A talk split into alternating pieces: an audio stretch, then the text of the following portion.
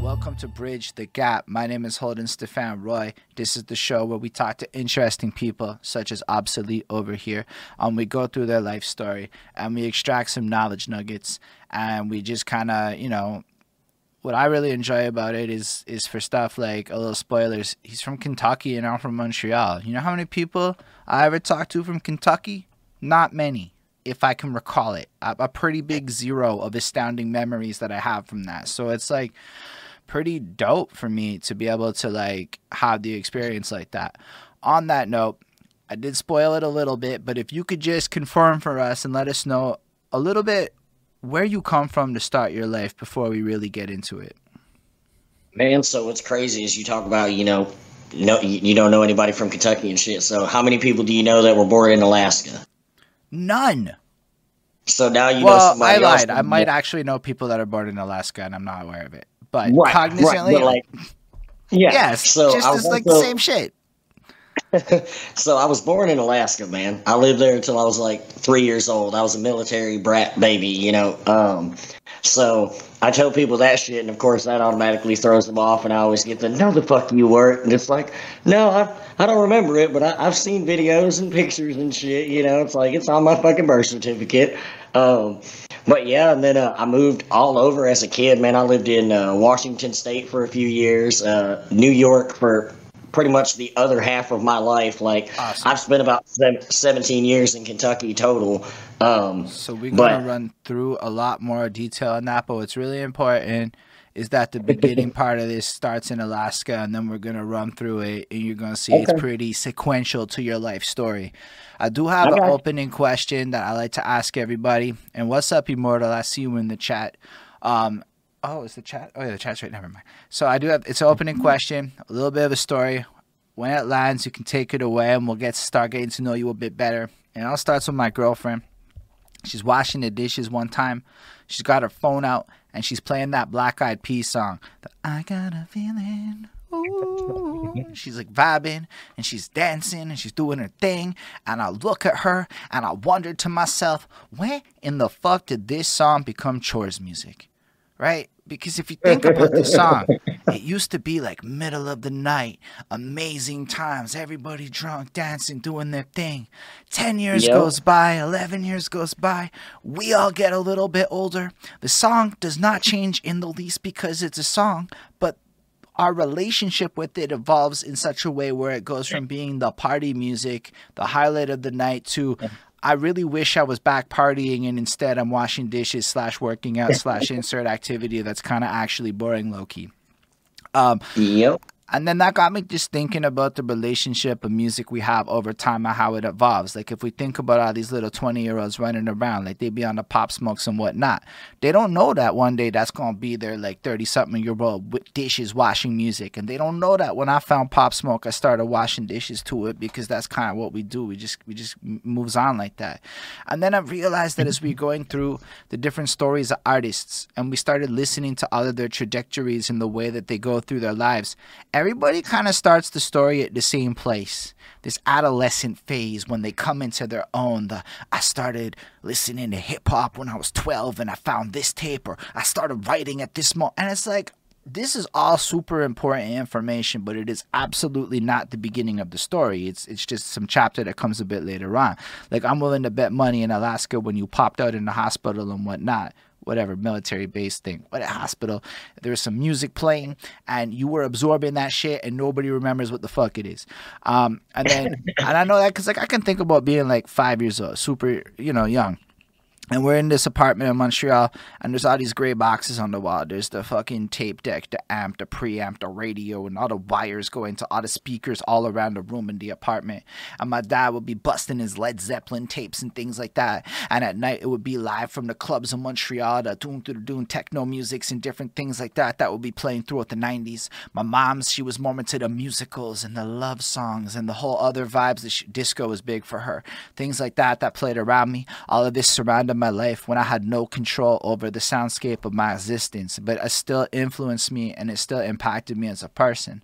So I was hoping, Obsolete, you could bring us back to the youngest Obsolete you can remember being, whether it's Alaska or the next phase, and tell us a little bit about what you remember it sounding like with regards to the musical taste of your parents and the environment?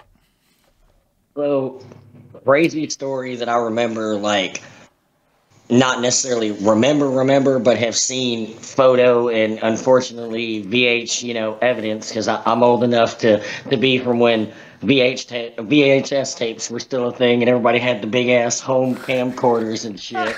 um, but I have seen video footage. I had to have been probably like two years old, dude. And I was running around the house in a fucking diaper and some giant cowboy boots that I had no business having on, and this little fucking hat, and running around dancing to, uh, I want to say it was Salt-N-Pepa's fucking hot, high push it or whatever.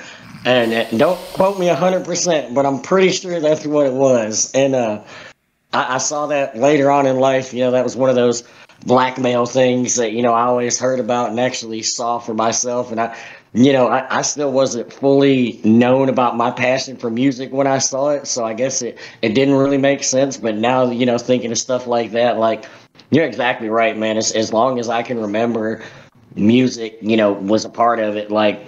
Um, you talk about that next phase. I don't remember much about Alaska. I don't remember much of a lot of my childhood up until I was about seven, eight years old, right before I moved with my grandmother up in New York. Um, and which part but I know, like, were you in? Uh, it's a town called Little Valley, man, and it's exactly that, like population a thousand and seven or some shit. Uh, like that was last year's census. Like it's tiny, tiny, bro. Um, middle of nowhere. Like my grandparents had thirty acres, give or take.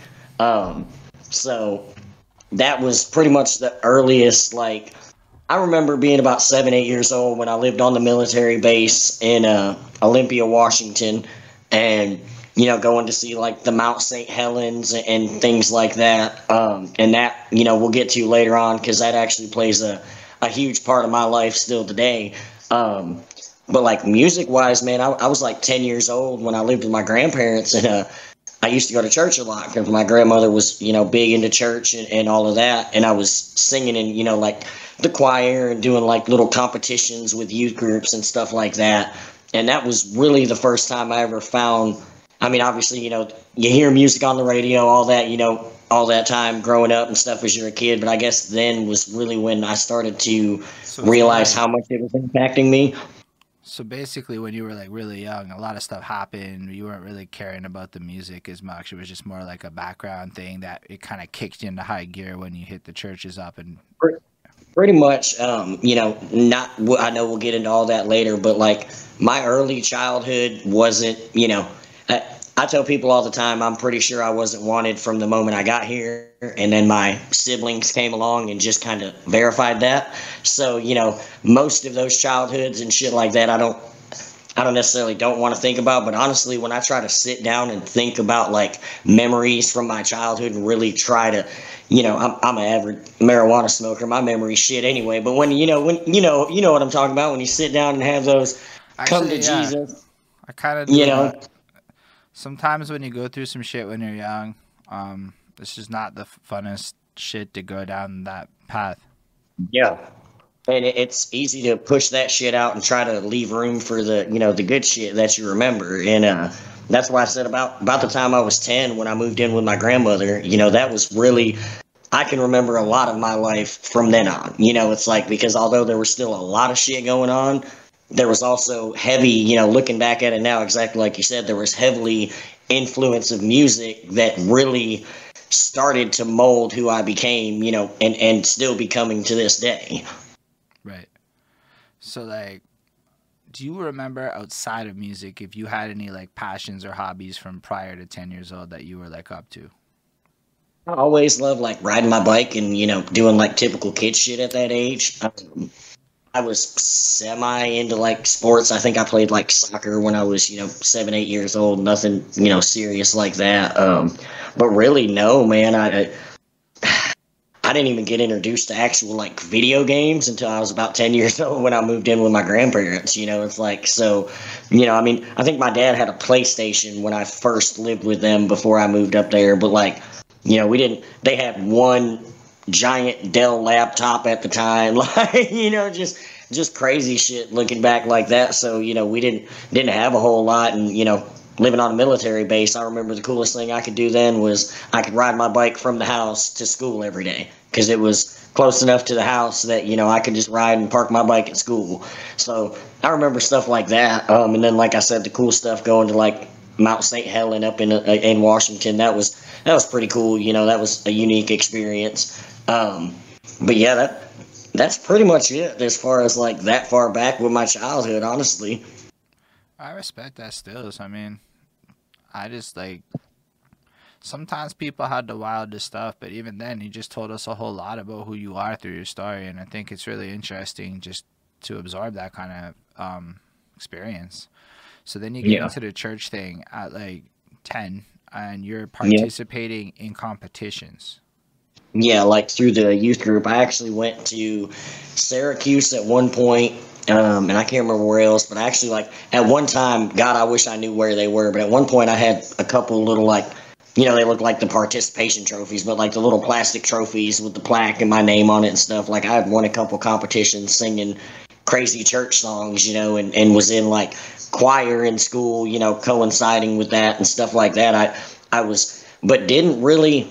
Eh, looking back on it, I didn't take it serious. I kind of think I did it more so to you know, I, as you'll learn about me more, you know, my grandmother, as I mentioned, when I moved in with her, like she became my mom. You know, in in the grand scheme of things, that she became my mom that day. Um, and you know, she was into church. That was her thing. That was, you know, she loved all that stuff. So I think it was easy for me to mesh with, you know, because that underlying passion for music was there that I didn't know about, but also that sense of like want to make somebody proud and make somebody, you know, this woman took me into her home. All her kids were grown, like when she took me in, you know, had been grown. She didn't didn't have to raise her grandkid at, you know, ten years old. So, you know, every part of me wanted, you know, to do right for eh? her. Huh?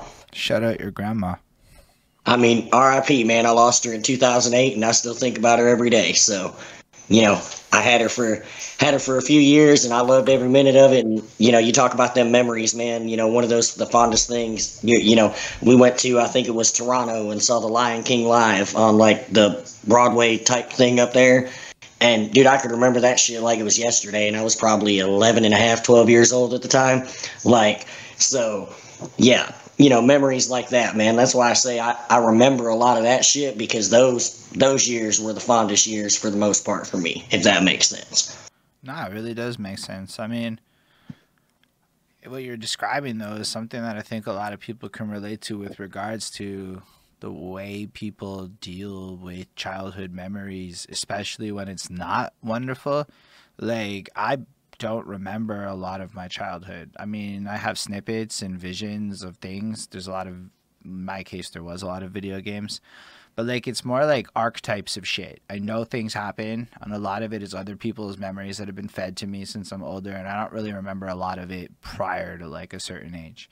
So I totally get what you're saying. Um, and then as you're going through like a church choir at 10, I mean, like to be fair, 10 is not the age a lot of people take a lot of things seriously. It's very rare I come across the person who's like, "Yo, I was 10 and giving it a million percent effort." I have, in fact, recently I talked to a girl who was like, "Nah, I'm like 10 and I'm doing six hours a day just to prove I can. Me and my brother were competing to out practice each other." And I'm like, "Damn, that was not me at 10." But um, do you remember when you started getting into music for yourself? Because one of the things you said was like uh, your relationship with music changed due to the fact of you participating in these church choir things.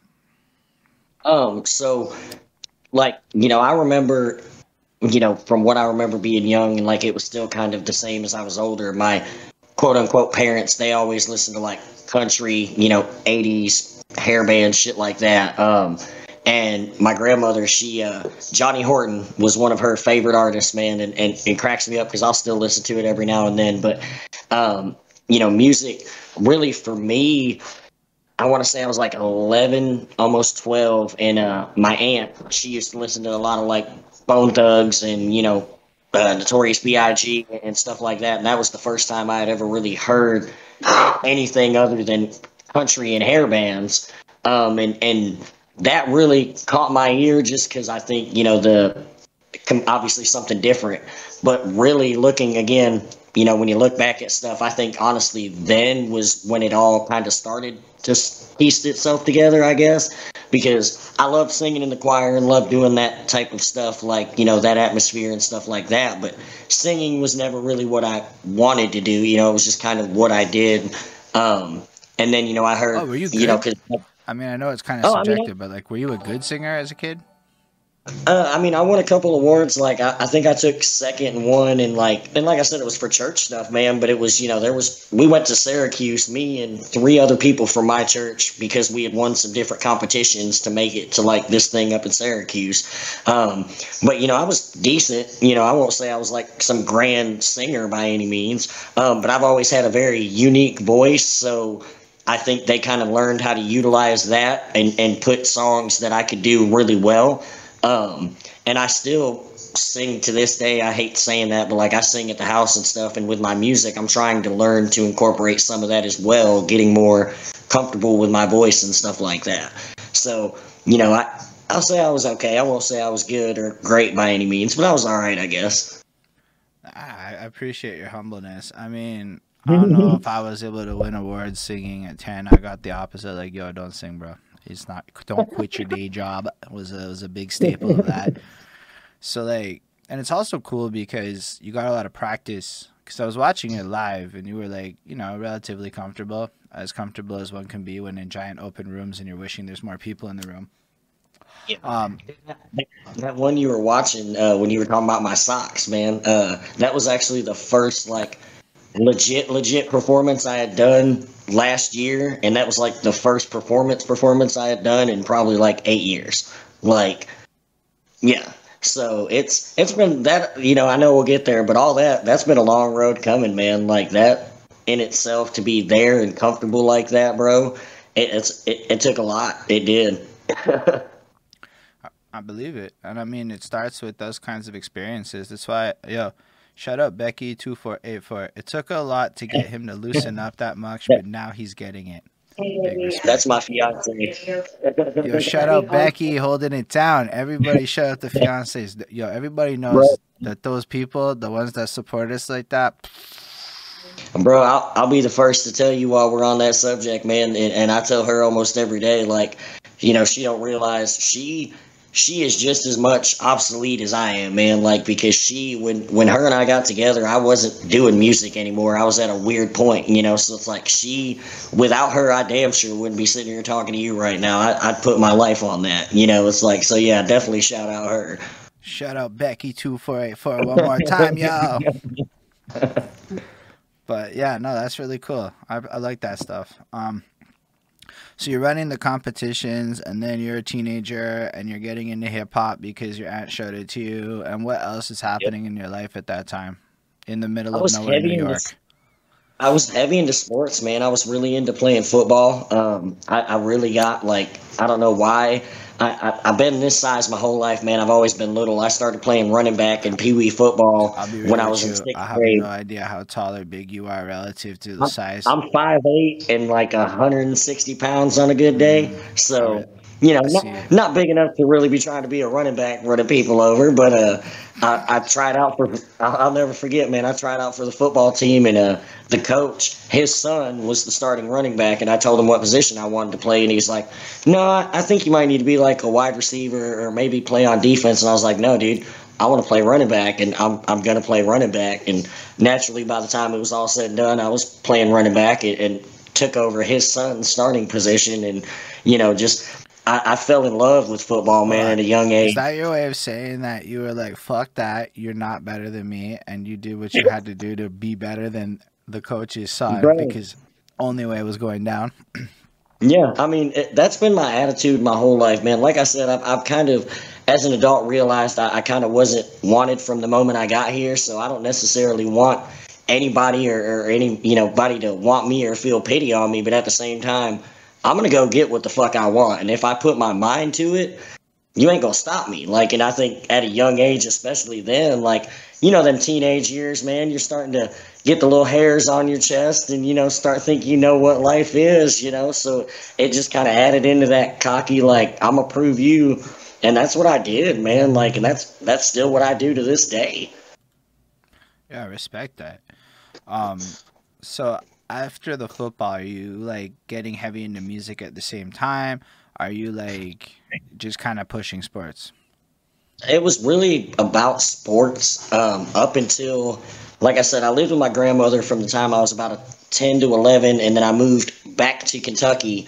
Uh, I was almost 14. Um, fell out of sports from there. Uh, you know, long story short, was supposed to keep doing it, was told, you know, didn't have the money for me to do it found out later in life my grandmother would have you know paid that to keep me doing football and shit. Because like i said i was actually pretty good at football. You know i did some some middle school wrestling and stuff like that but football was like my passion almost as much as music is now. I was i loved every minute of it.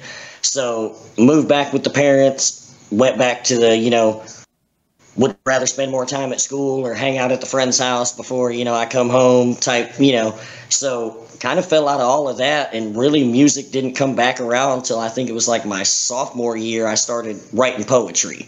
Not really any like music or anything, just kind of started writing and of course, you know, it wasn't like haikus or stuff like that. It was rhyme schemes, you know, A B A B A, you know, patterns and stuff like that. Um, and then shortly after that, it kind of started. So what, what, what, what made you uh, start writing poetry? Um, I think looking back at it now, man, like that was before I really knew about depression and shit, and I think that was just my way to get it out. I've always been one, you know. There's still stuff I don't. I, I talk to my fiance all the time. I don't. I don't like to talk about my feelings. You know, I never have been, and I'm still getting comfortable with that. And I think at a young age, I I didn't talk to nobody about my stuff. I mean, everybody kind of knew, you know, my, my close friends kind of knew what was going on, but poetry for me was just a way to kind of write it down like a journal, I guess, and just kind of, you know, put it away and not worry about it. Um, and then through that, like I said, at that time, I was still heavily influenced with the hip hop that I had kind of picked up living in New York and started learning more about different artists in that genre more so as a rebellious like i was heavy into icp then and you know various like you know my playlist was almost as wild then as it is now. But you know music was really starting to you didn't see me without a pair of headphones on. Like it didn't matter if i was sitting in class if i was walking riding my bike to my homeboy's house you know headphones on music can i just say i was listening to these tracks and I was like, this shit sounds like Majik Ninja Entertainment. I'm 90% certain ICP is going to come up at some point. it's funny, man. I'm actually, uh, you talk about that, uh, you know, Ouija Macc? Yes. Uh, he's coming to Louisville. And uh, he's coming to Louisville in, in March, and I'm trying to work out the details on that. I might be opening up for him. So, and then I'm, I'm actually opening up for Haystak down in Clarksville, Tennessee next month as well and so, doing a whole bunch of shit, man. no, your sound actually really makes sense with that circuit. That whole uh, Juggalo Nation, regardless to whoever is friends with who in that scene. Yep, but, it It's all about music, man. It's all about like me with mine, especially. Like it's all about yeah. I talk about my life and stuff, but it's like I I just talk about what's you know what what I relate to, yes, and I hope other people can relate to too. Because at the end of the day, like I love what I do. It's fun for me, and it's you know I don't want to call it a hobby by any means because I put just as much time in, whether it's recording and all that, or you know everything else, as I do a real job. But you know it, it's it's what I love to do. Um, but I don't want to, you know, like you said, the, the those genres and stuff, man. I don't want to necessarily be in any one lane. Like I'm trying to kind of pave my own, if that makes sense. So I'm tapping into all of it if I can. I totally hear what you're saying. Um, I guess I just look at it at a certain point. You're like, yo, you totally want to pave your own lane, but it's also real good to know what fans are gonna fuck with you. Oh yeah, networking, man, networking. Like that is the key. People don't understand. Just just putting your face out there and, and talking to the people, man. Like music brings people together. It doesn't matter what you listen to. Everybody everybody listens to music in some shape, form, or fashion. The people who don't, and every now and again I meet them, I usually don't get along with them. I'm not even gonna lie to you. I feel bad for him, man. Like, what do you do? like... yeah, they, they they like other things. Don't get me wrong, but like, cause yeah, I used to be in like I'm in corporate land the entire time I'm a rapper. I'm in the corporate sphere. Trying to hustle hip hop to a bunch of grown ass people in an office place is a mad different experience, and you discover there are in fact people who just legit don't listen to music, or if they do, it's like ambiance sounds, like the ambiance section. I'm like, yo, I don't understand your life. But they got hold. hobbies. I'm sure those are they I'm sure those people have Twitch on or some shit though, and like watched gamers and shit too, because there there is something Some, yeah. do. But I always went the music route when I was younger. It's just a go-to, man. Like that's what I say with everybody. You know, music, happy, sad, you know, good, bad, music. You know, like you said earlier about washing dishes and stuff, man. It goes from that to hopping in the car and just wanting to ride out and vibe out, or you know, music.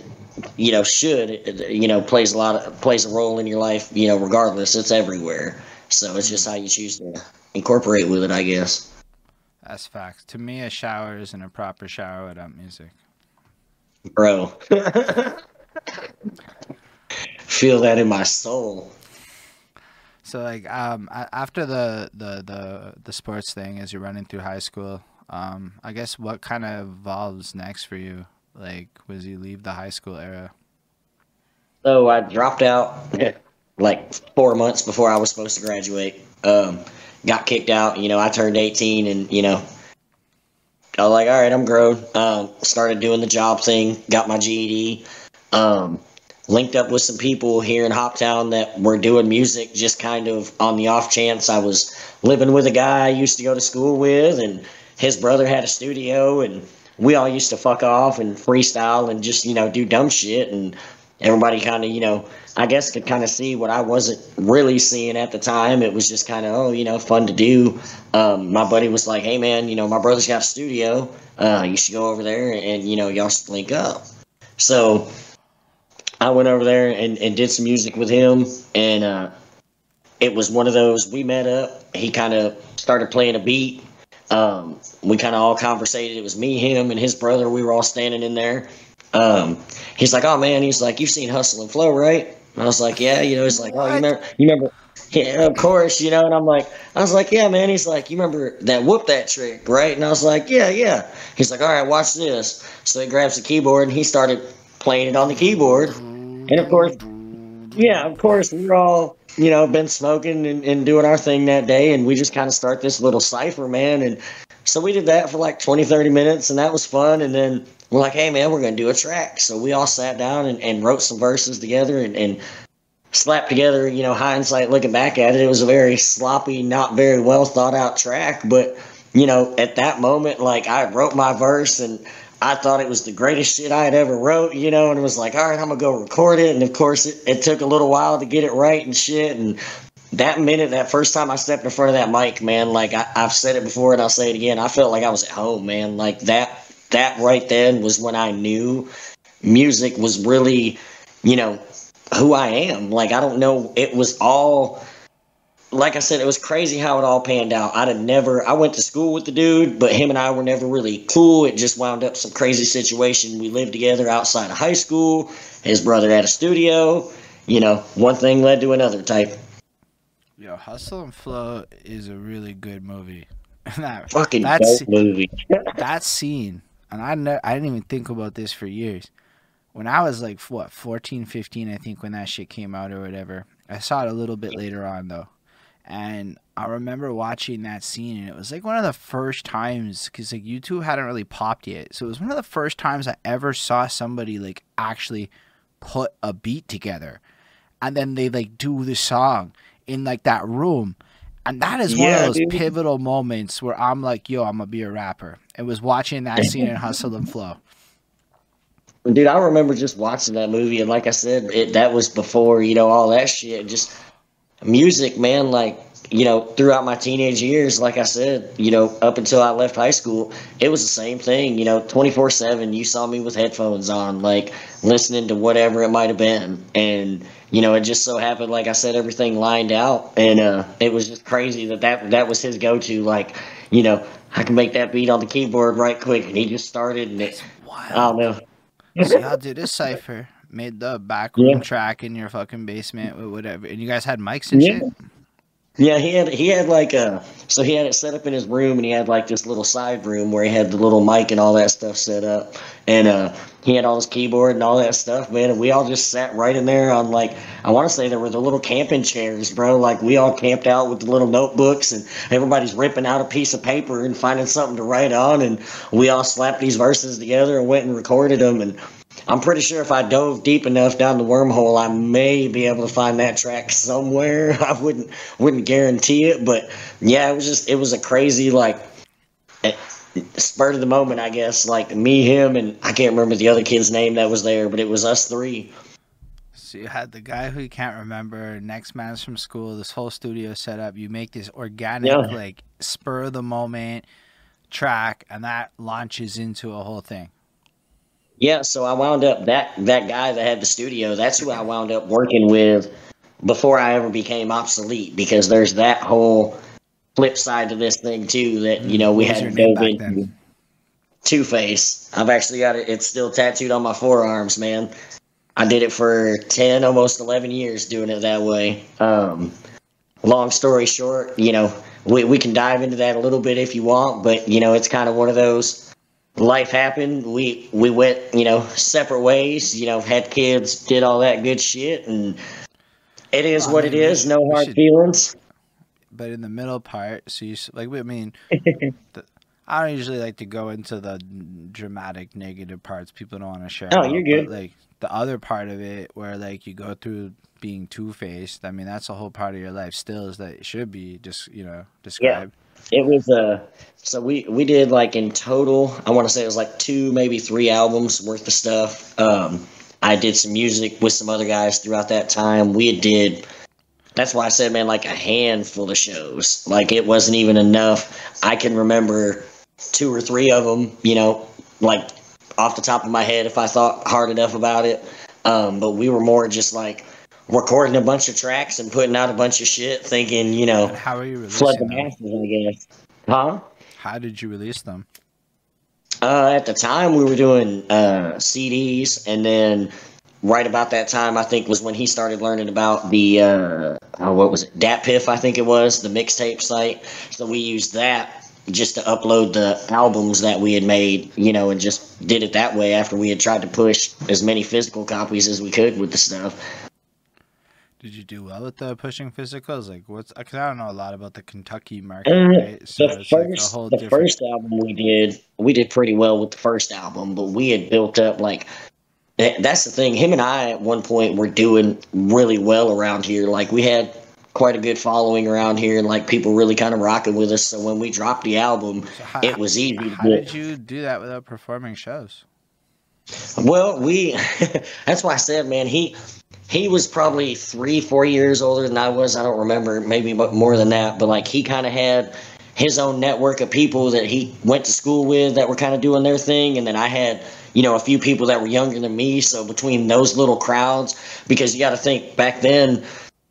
Really, that was like right at the start of the era of the SoundCloud rappers and all that stuff. You know, that was back like 2008, 2009 when him and I really first like started hardcore doing it, doing it like that. Um, but yeah, so at that time, I think we did one show here in Hoptown at the Princess, um, and that that was insane what we paid to do that show, um, and it did pretty decent. But at that time, we were we were more focused on just recording a bunch of shit, man. I understand that. Sometimes the fun part is recording, and then all the other parts are not that fun. Yep. And at the time, man, like we didn't we didn't really know much about you know booking shows, and you know we we were trying to learn as we go. Like you know, I know himself; he was still learning you know all the ins and outs as far as the engineering side of that. Because I've never, I tell people all the time, I'm no engineer. I don't. I record and I can do enough to make it sound okay to where I can send the rough mix off to somebody and be like, all right, here's your guideline, you know, and here's my vocals. But, you know, other than that, I, I don't want to learn how to do that. I know that sounds kind of arrogant, but that's that part where we were talking about earlier where it's not so much fun anymore. Like, I don't enjoy that aspect to a point. Um, so he always handled that side of it as well. I, I just want to point out, I fucking hate mixing. Yeah. like by virtue of sheer necessity i've learned the basics of how to not sound like absolute trash because like a de-esser is a powerful thing and yeah. like you got to know a little one too but i don't know why everyone's obsessed with trying to do everything that's one of the most baffling things to me like i know a lot of people who like kind of also might feel like it sounds arrogant or something but i'm like nah i know i don't want to do that like I just yeah. I like, know I need to know enough to talk to engineers so they know I know enough to talk to them. Yeah, like my guy I use over Enigmatic, man, my dude home uh, Hermian, he uh, you know, he showed me a few tips and stuff cuz when I told him first when he started, you know, engineering my stuff, I was like, "Man, I know enough. Like I know enough I can send you when I send you the stuff, they're all, you know, titled right, they'll be in the right places where you need stuff like that, but like I don't I, I'll take your tips and stuff, but like I don't want to learn that. It's not it's not fun to me, you know, at that point, like because it it's taking away from what I'm trying to do, you know, if, if that makes sense. So yeah, I'm right there with you. On the other hand, I do think that it, if you're going to take this route, you then requires you homies who know how to do this shit, and that is going to oh, require you money, time, relation, something. You're gonna pay oh, yeah. some way. Oh yeah, oh yeah. It, you got to pay to play, but you know when you build that that's the thing. Like I like when my dudes over at Enigmatic, Aaron, and all them guys. Man, we I found a bunch of dudes who have the same vision. You know that uh, we all do. You know, it's like yes, everybody needs to do their own thing and kind of do their own thing, but everybody come together and like and network, and not even just with those guys, but like stuff I'm doing outside of that.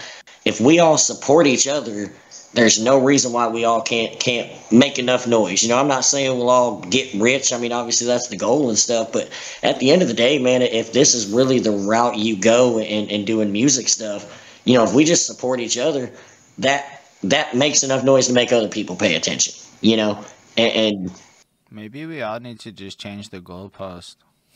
I think a lot of people know what I mean. Because if you listen to everything you're saying I think everybody agrees until we get to the get rich part. I don't know if I care about getting rich. I want to make what I make off of art. Yeah. That's enough. Yeah. Bro, if I made what I made off of art, holy shit, yo, you couldn't touch me. You couldn't touch my ego in a sense because it would be too like yeah. I achieved everything. Just yeah. making what I and make off of art you know, I, am not saying I want to be broke by any means, but you know, I, would like to be wealthy enough, you know, to, to keep doing what I love. Not, I mean, I I'm not above right. working a nine to five and then going to hit a show that night and going to the job the next morning. You know, to a point until you get there. But like everybody wants to get to that grind where it's like, all right, do do that I want to go job. to work today? I, I, want that to be know? the job. You know, I want the show yeah. plus the podcast, but I want this to be the job. And then yeah maybe the company makes a lot of money, but that's all going to people.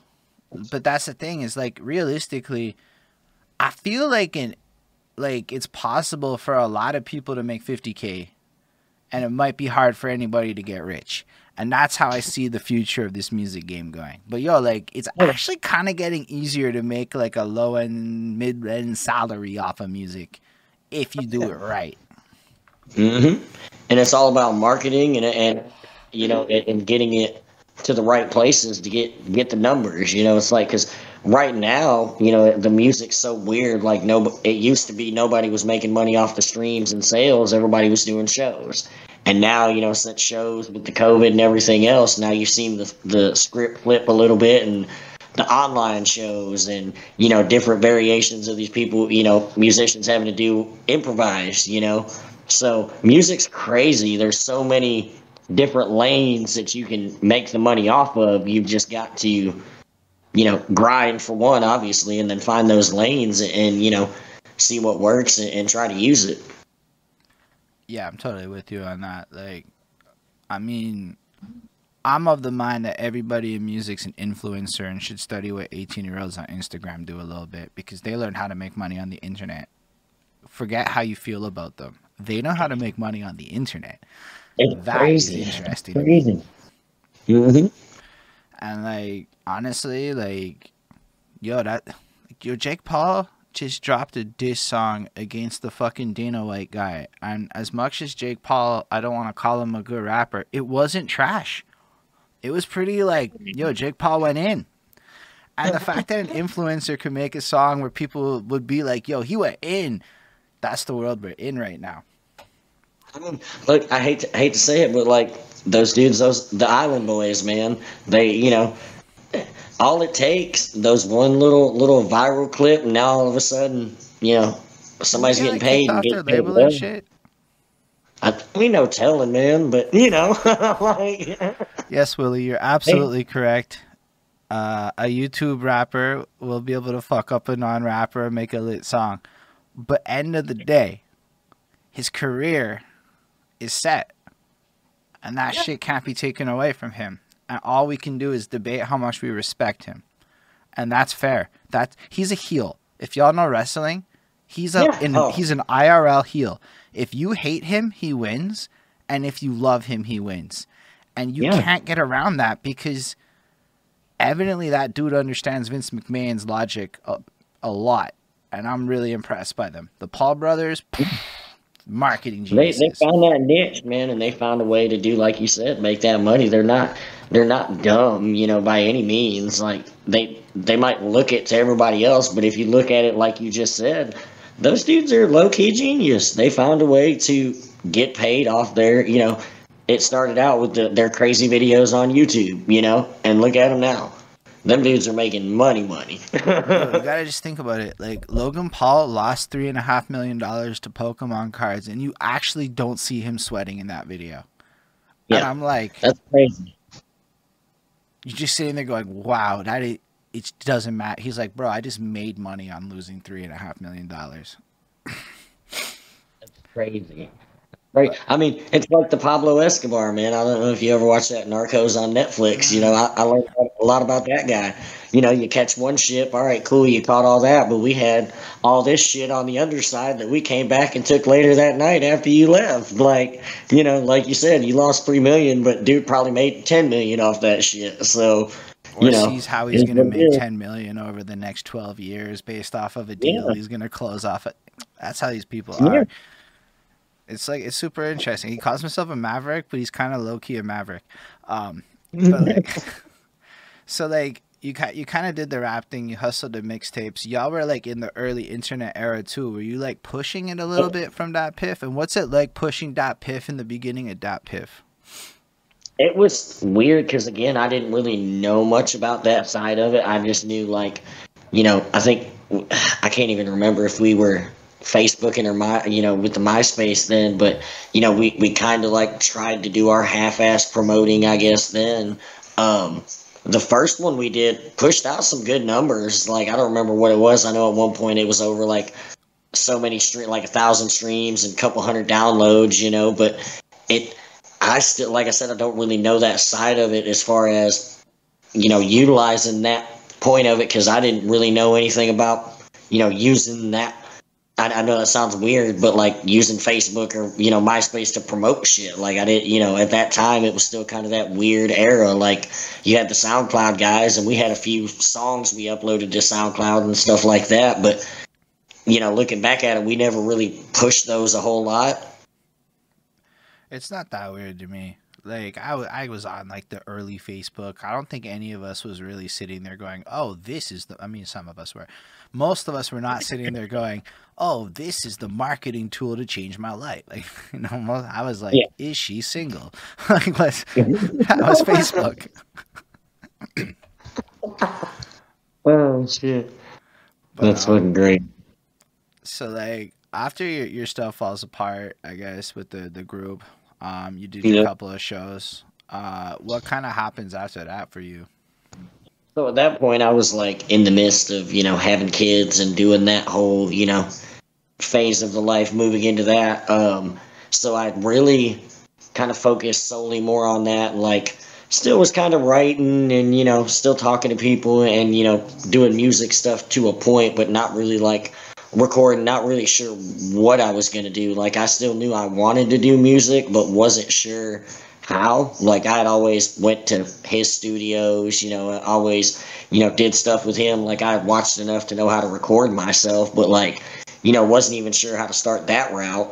Um, I did one I'll call it a mixtape uh, as Two Face that was mostly my stuff, and then he had helped me a little bit with you know at the tail end of that. Um, and then that was kind of the last thing I did up until what two years ago, however long you know, yeah, it's been about two years when I first started doing the obsolete stuff. So, what made the obsolete stuff come back to life? So, like I said, I made that mixtape. Um, you know, life kind of happened. Things, you know, got me to a point. Um, my fiance that I'm with now, I met her. What's crazy is I had met her in Job Corps right about the time I had first started heavily doing music. What is Job Corps? Um, so Job Corps is basically like a trade school, but not, if that makes sense. Like you go, so it's an option for people up until you're 25, but if there's people that like teenagers, if they get in certain type of trouble and you know shit like that, they can opt to go to that instead of going to juvenile detention and stuff like that. So it's kind of a combination of the two. Um, I went for security, um, which was pretty much long story short, it was a waste of six months as far as the education wise, but I had a blast and did a whole lot of stuff up there. Like, really kind of did some music at that time with those guys, like, you know, that I'd met up there, and I actually still talk to a few of them to this day. Um, but that was back in 2009. That was when I first met my fiance, Becky. Um, so, fast forward to 2018, her and I started talking, got together few months down the line, um, her and I kind of got on one of those come to Jesus deep conversation, you know, type things about me and my music and all that stuff. And, you know, I, she was like, babe, you know, I, I, you know, you're good at it for one. She's like, but I know how happy it makes you. She's like, you know, you need to figure out that happy medium if you're just, you know, do if you want to do it or not. And I told her, I was like, well, if I do it, you know, I'm, I'm no, you know, no pun intended. I'm going all in. Like, I want to rebrand. I want to start from square one, and I want to do it my way. I don't care if it takes me five fucking years, you know, to get to X, Y, Z. I want to do it my way this time. And you know, her and I kind of talked back and forth and tossed it around for a little bit, and then you know, I decided, well, you know, fuck it. I got got no other reason not to. You know, it's like everything in life that had happened up to that point and, you know, still had happened kind of kept pushing me that way, if that makes sense. Like, you know, just little things in life where you're like, oh, you know, all right, I thought I had this planned, and life was like, haha, you're, you're going to go this way, bud. So everything just kind of kept pushing, like, dude, you've got no reason. Just, you know, put your time, put your effort into it, you know, and, and take it seriously. And, you know, like I said, never never wanted to be the, the, the face you see walking down the red carpet or, you know, all that shit. But it's what I love to do. And it's also, I know if I continue to believe in myself and, and find, you know, my, my, I don't want to say talents, but like those little things that I can do with my music, you know, it gives me that option to do something actually with it. Um, so that was pretty much kind of how that started. Um, and after a couple of days, I, I, you know, obsolete. I came up with that simply because, as I told you, you know, that's how I felt most of my life, honestly. Like the literal definition of obsolete, that's kind of what I felt like. I was just kind of that person there, you know, it's like I, you know, fake the smiles and the ha-has and, you know, but just kind of floating through life. Um, and you talked about wrestling earlier, man. Back when Matt and Jeff Hardy were in TNA and did the the broken Matt and, and the you know Brother Nero or whatever it was, that was kind of the obsolete. That was always in the back of my head. I'm a big fan of you know wrestling, so I kind of decided I wanted to go with that and then spell it different. I, I came up with a few other names and wasn't really liking any of those. And I was like, fuck it, you know, let me see how I can freak this and came up with how I spell it now. And that's kind of where it all started. That's dope. I fucks with Jeff Hardy heavy.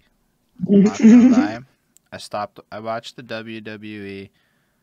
Okay, I don't have the craziest relationship with wrestling. I wasn't like I'm some kid, it, but in 2007, when I was in Quebec College, we have this thing between high school and everyone else college called Cégep. It's just two years or three years, and it's 17 to like 20 ish. It's awesome. Okay. It's everything you all want because you don't have to try. You get high marks and you can basically do what you want otherwise, and it's it's amazing. I'm not gonna lie. But we used to just like smoke a bunch of herbs and like go watch wrestling pay per views and shit. So it became like super social for me. Um, but yo, I was all for Jeff Hardy, bro. It was when Jeff Hardy won his first heavyweight championship on SmackDown. That was it. I, he left to TNA not long after that, some drug policy shit or whatever. And uh, basically, I mean, he was high a lot, but like that run of Jeff Hardy from 2000 and 2008 was it. That's all I gave a shit about was Jeff Hardy, and everything else yeah. in wrestling was less interesting, except for Metalingus's fucking that one song, the Edge theme song. That's funny as shit. Yeah, see, that's always been like a huge, I guess, you know, I've always loved wrestling. Like, even when I was a kid, you know, I always used to watch it a lot. And then, you know, the older I got, I used to tell people it's like a male soap opera. Like, I'd quit watching it for a while, but then you then you get drawn back in because you got those those same guys that you used to like. And, you know, like you said, Jeff Hardy was always one of those for me. And then when when I saw what they were doing in TNA, like, you couldn't help but watch. Like, it was just so oddly interesting but yeah, that that was kind of I drew a lot of inspiration from that.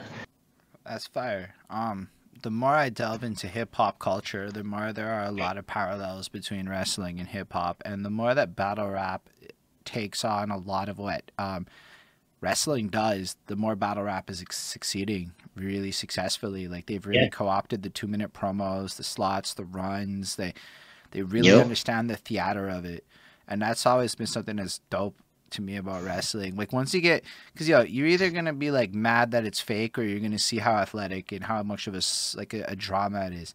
And uh, like I went to an indie wrestling show, one of them. You can't, you can't experience that from a video. It's actually like, yo, go to an indie wrestling show. It's fucking insanity to watch these dudes throw each other around and shit in real life. Yeah. Really dope. Like, yeah, nuts, man but like I have a question on this. What are your okay. thoughts on the current state of shit with AEW? Are you in a happy place with the current world of wrestling? Honestly, I'm glad with what AEW is doing, just simply because I know a lot of people, like, I guess there's where that fan of wrestling for as long as I have been, like, I see kind of what they're trying to do, and I see why people don't understand or appreciate it.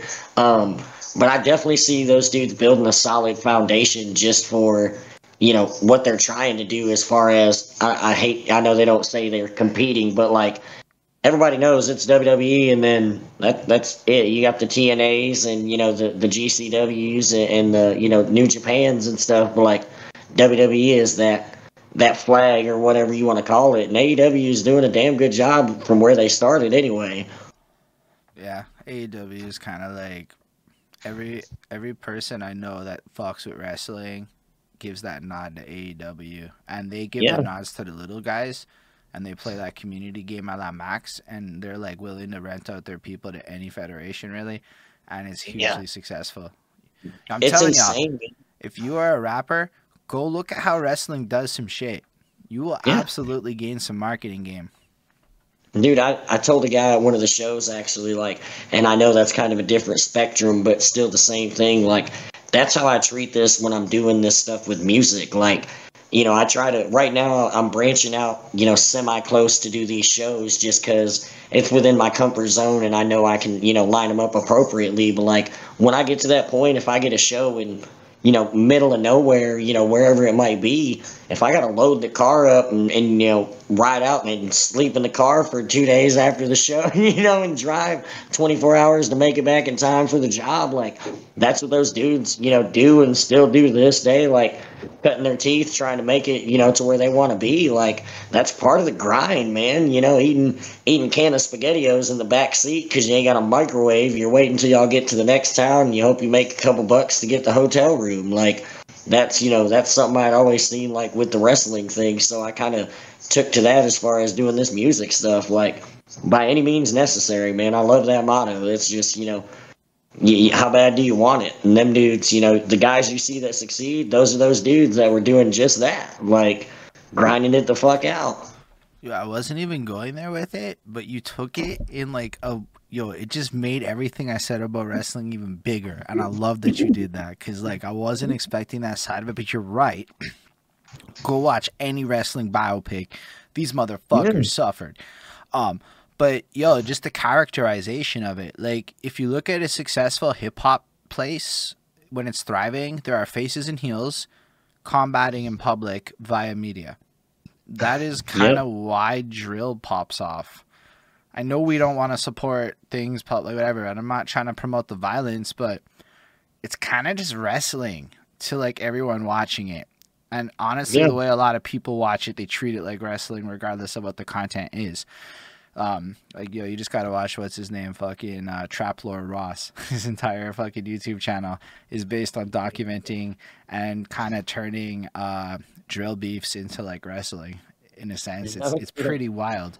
Not in a positive way to me, but in an interesting marketing way to see the parallels right. between all of the shit and why people like it still wrestling is, is a powerful source for it and that's dope that you're able to because i mean even yourself you drew inspiration from how which wrestlers inspired you in particular? As a kid sting was like my diehard you know that was my favorite wrestler as far back as i remember. Um, you know then the jeff hardys and the Rey mysterios came along. Oh shit um, Rey mysterio's dope Dude, Rey Mysterio was super dope, man. Um, and that, like, I was always drawn to those guys, the Eddie Guerreros, the, you know, the, the Chris Benoit's, the guys that weren't necessarily the big dudes, but, you know, going out there and, you know, being the bad at the Stone Colds, dude, like, Stone Cold still to this day, if you played that music, that, that glass shattering, just like, you can't help but get chills down your spine. If you're a wrestling fan, like, everybody knows, you know, The Rock, that's another one. That dude, grabs the microphone, you couldn't help but sit there and listen. You know, it's like that's super cool.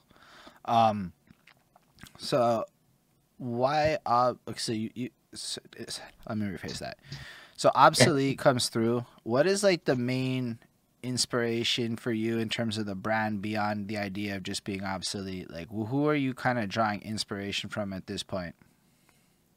Like I said, a lot of that was, you know, the Jeff Hardy and stuff, and then really I kind of wanted to incorporate the two of like an, as how I wanted to be as an artist with what type of music I wanted to do, yeah. but creating like not necessarily a persona, but I'm an awkward ass person, man. I tell everybody, like when I go to these shows and shit, it takes me a minute to, you know, open up and kind of, you know, feel the room and stuff, but like when I do music, that's kind of that, you know, persona, that alter ego. So I kind of wanted to find a way to blend the two and create not necessarily this own character, but within the two, you know, kind of form that bond.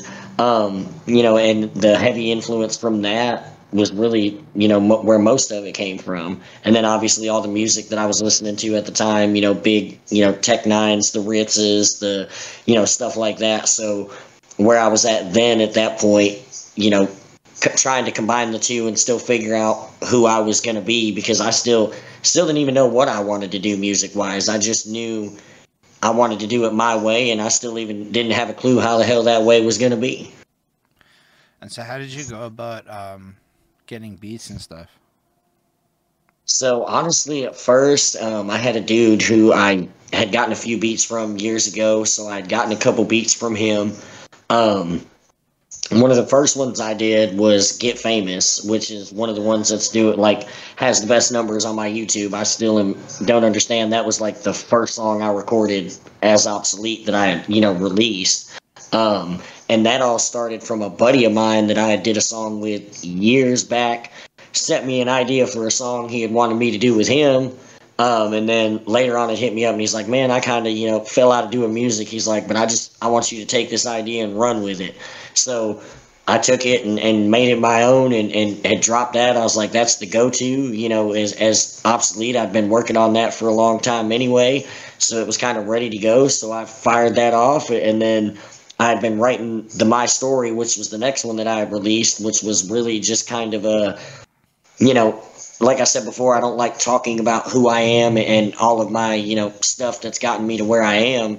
But that was really my, you know, goal with this music, doing it now. I wanted to be more open and, and talk about that shit because that's that's who I am. You know, I can't say music is what I do without fully exposing and letting those raw emotions become a part of my music.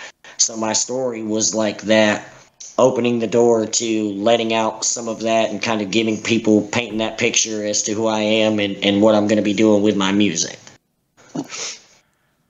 I really uh, I appreciate that. I mean, I like the the way that you've almost taken on a persona in a more obvious way. I feel like most of us take on personas with music and like we all claim authenticity, but like literally we're all just projecting fantasies of our best selves into our music or our worst selves or our fantasy character, this, that, whatever. However you want to take it. But like, right. yo, the second the camera's on, we all behave different. Let's be real. second the mic's on, we all behave different. Let's be real. yep, that's facts. Like, not like you're going to be a different person, but like right now, there's certain words we can't say because we're live. It's just the facts of the live environment. There's little censorship norms that just kick in, type thing. You also know everything you say, etc. You know, it's all recorded. So this, right. this will alter us. Versus off cam, everybody's hair gets let down, type thing. We like, yeah, let's have the real chat. Yeah. um, so like, are you recording at home when you start doing this, or do you have access to a studio that you're using? started as an athlete. I went to a studio uh, down in Missouri at one point, um, and went and did uh, one other song. Far from you? Uh, where we were living at the time was about six and a half hours from where I live now. Hold up! Did you just say you had to go six and a half hours to the studio? No, no, no, no. We were living in Missouri at that time. When I first started okay, doing okay. music, we were down in uh, Missouri when I first started doing music down there. Um, so I did I did a studio down there once. Um, didn't really like you know no disrespect to those guys, but it just wasn't you know I knew what I could do at home, and I knew I knew enough people that could give me what I was looking for if I just you know kind of got all the stuff that I needed to do it. Um, so I kind of got a few things and, and started to set up a little bit, and then once again the life happened, and you know we wound up back in Kentucky. Um, so I took kind of everything that I still had and, you know, pieced everything back together. And then that was really when I started, you know, hardcore releasing stuff. I did, I want to say it was Get Famous, My Story, and Why. I, I released all of those in Missouri.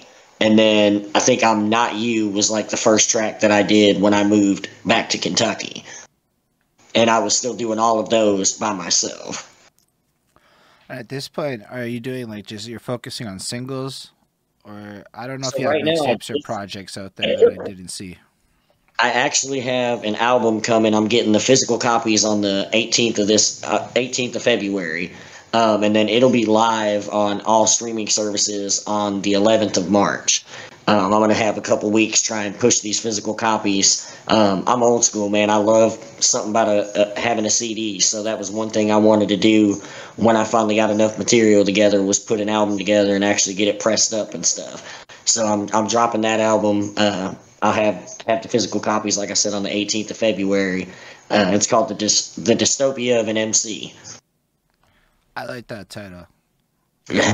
Does it like hold through with the concept, or is it like more just a collection of songs?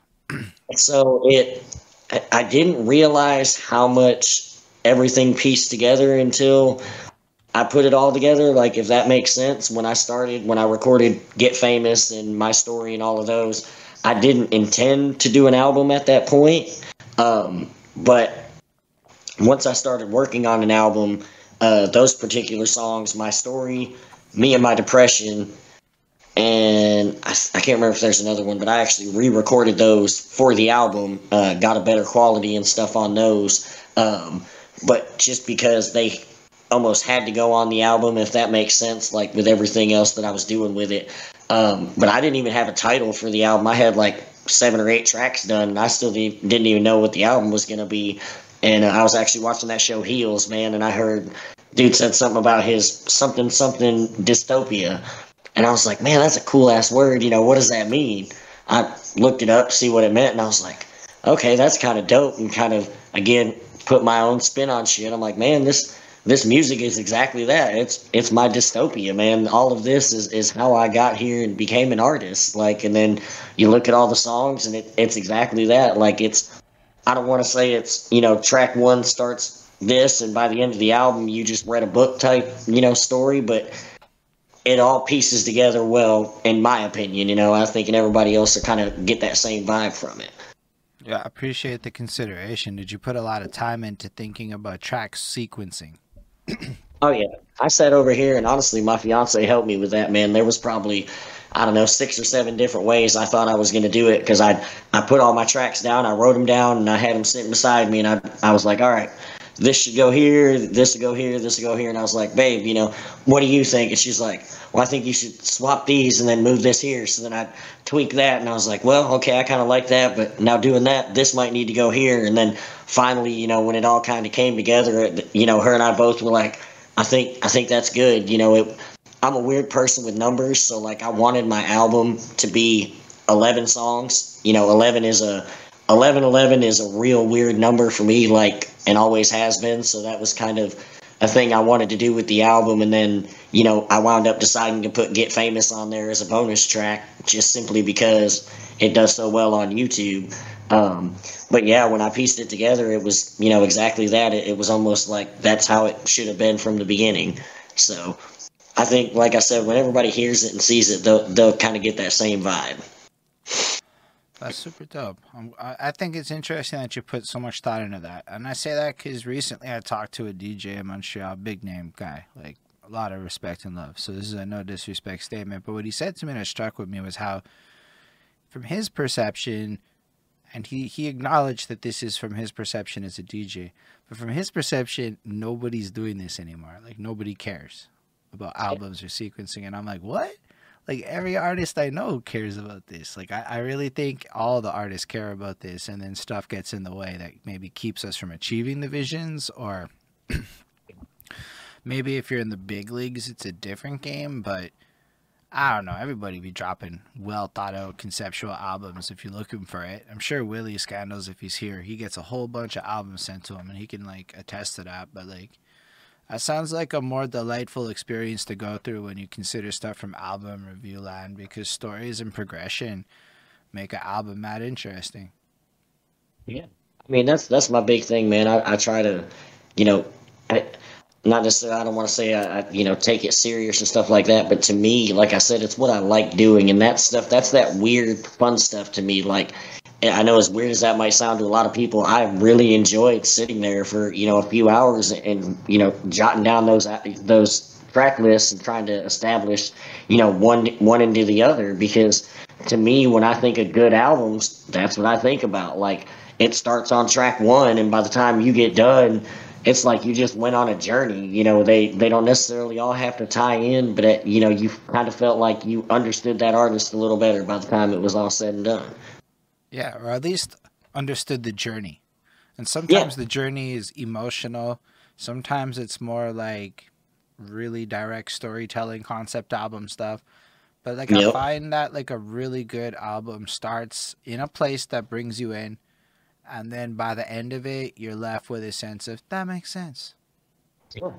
And that's kind of how I did mine. Like the beginning of my album is the more raw, like I don't want to say emotional, but like the more, you know, lets you understand who I am. And then you get about halfway through, and that's when it kind of starts, you know, those tracks four, five, and six kind of blend in, getting to where I guess I am now as an artist. Not necessarily that, you know, I make different music, but how, you know, the, the confidence that I'm starting to gain, the, the realization of, you know, believing in myself, man. Like even starting this and doing it is obsolete. It took me a long time to get, you know, and I still battle with that, believing that, you know, I need to keep doing this because. I mean, you know, and, and like every other, you know, guy sitting where I'm at doing what we're doing, it's not easy, man. Like, there's nights where you're like, fuck, do I really want to go put two hours into the studio? You know, I just worked 12 hours at the job and, you know, this, that, and the other. And, you know, and when you're grinding, grinding, grinding, and not seeing the streams and not seeing, you know, it's hard, man. But at the end of the day, when it's what you love to do, with you, my girlfriend would agree with you, and I would pretend like that's not exactly what it is, but I know for a fact she would agree with you. Yeah, it's hard, man. And it's like, you know, but at the end of the day, my whole life's been told no. So it's like, everybody can tell me no. What happens if I tell myself yes? You know, it's like, and that's kind of mm. where I'm at with it now. It's like, I'm gonna do it. Everybody can hate it, they can love it. Either way, I'm still gonna do it. You know, and it's like, and you can't say I'm not gonna sit here and act like I'm the best rapper you've ever heard or got the best voice you ever heard or none of that. But I, I'm better than some people I've heard, and that's good enough for me. Like, you know, I know that sounds stupid, but you know, I, I'm I'm decent at what I do, and I know if I, I, I tap into certain things, like there's there's that potential, you know, and it starts with that Why believing. you think that sounds stupid? Well, because to a lot of people, like especially people that don't do music, like you know, I know I said that to somebody, and they're like, "Man, I just don't get it," and it's like, well, you know, it, that confidence, like you hear it when people record. I know that, you know, again, I tell somebody that makes music, oh, you know, I can tell that dude recorded that reading it off the paper. You know, but you tell somebody that don't know music, they're like, oh, well, you know, that sounds stupid. Like, you know, but that's to me, I know it sounds crazy to a lot of people, some of the shit I say, because I, I think I take a different approach to a lot of the stuff that I do with this music, you know. And to some people, they give me that look, and I'm just like, man, you ain't you ain't got to understand it. You know, it's like it is what it is. I think it's super interesting. I was listening to your music and I heard you say some stuff to that effect, believe it or not. I'm pretty sure everything he just said you can actually find in his bars. Almost verbatim. Down to the you might think it's weird. I'm pretty sure that even might be somewhere. hey, I'm a weird I'm a weird person, man. I admit it. You know? Um arguably the way the world is structured, a lot of people actually accidentally end up doing the same thing. So I know for a fact Yeah. you fit into a lane. I know nobody wants to hear that, but like it's it's actually kind of dope that like you do because like being all like outside the realms of norms, it's getting harder. Like I think that's the thing. A lot of artists are like, "Yo, there's you and me having this conversation."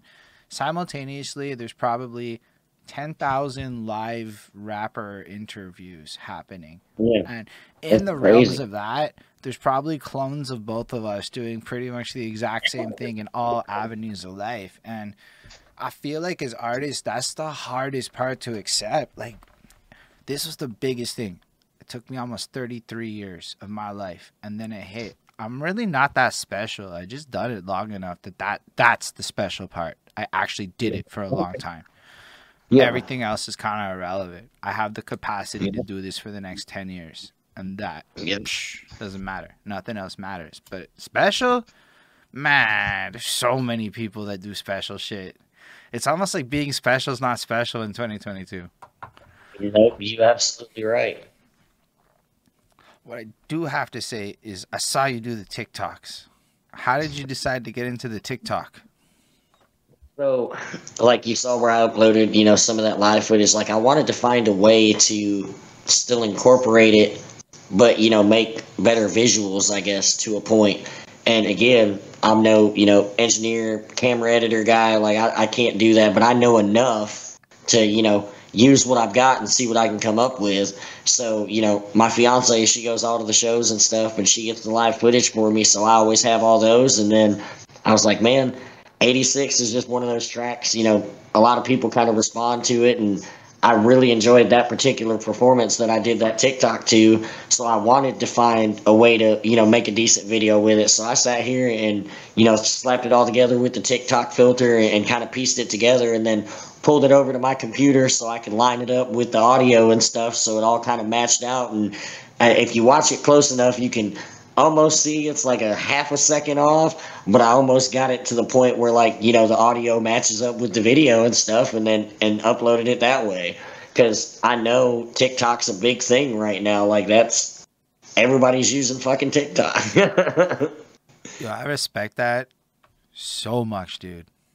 That is fucking hard.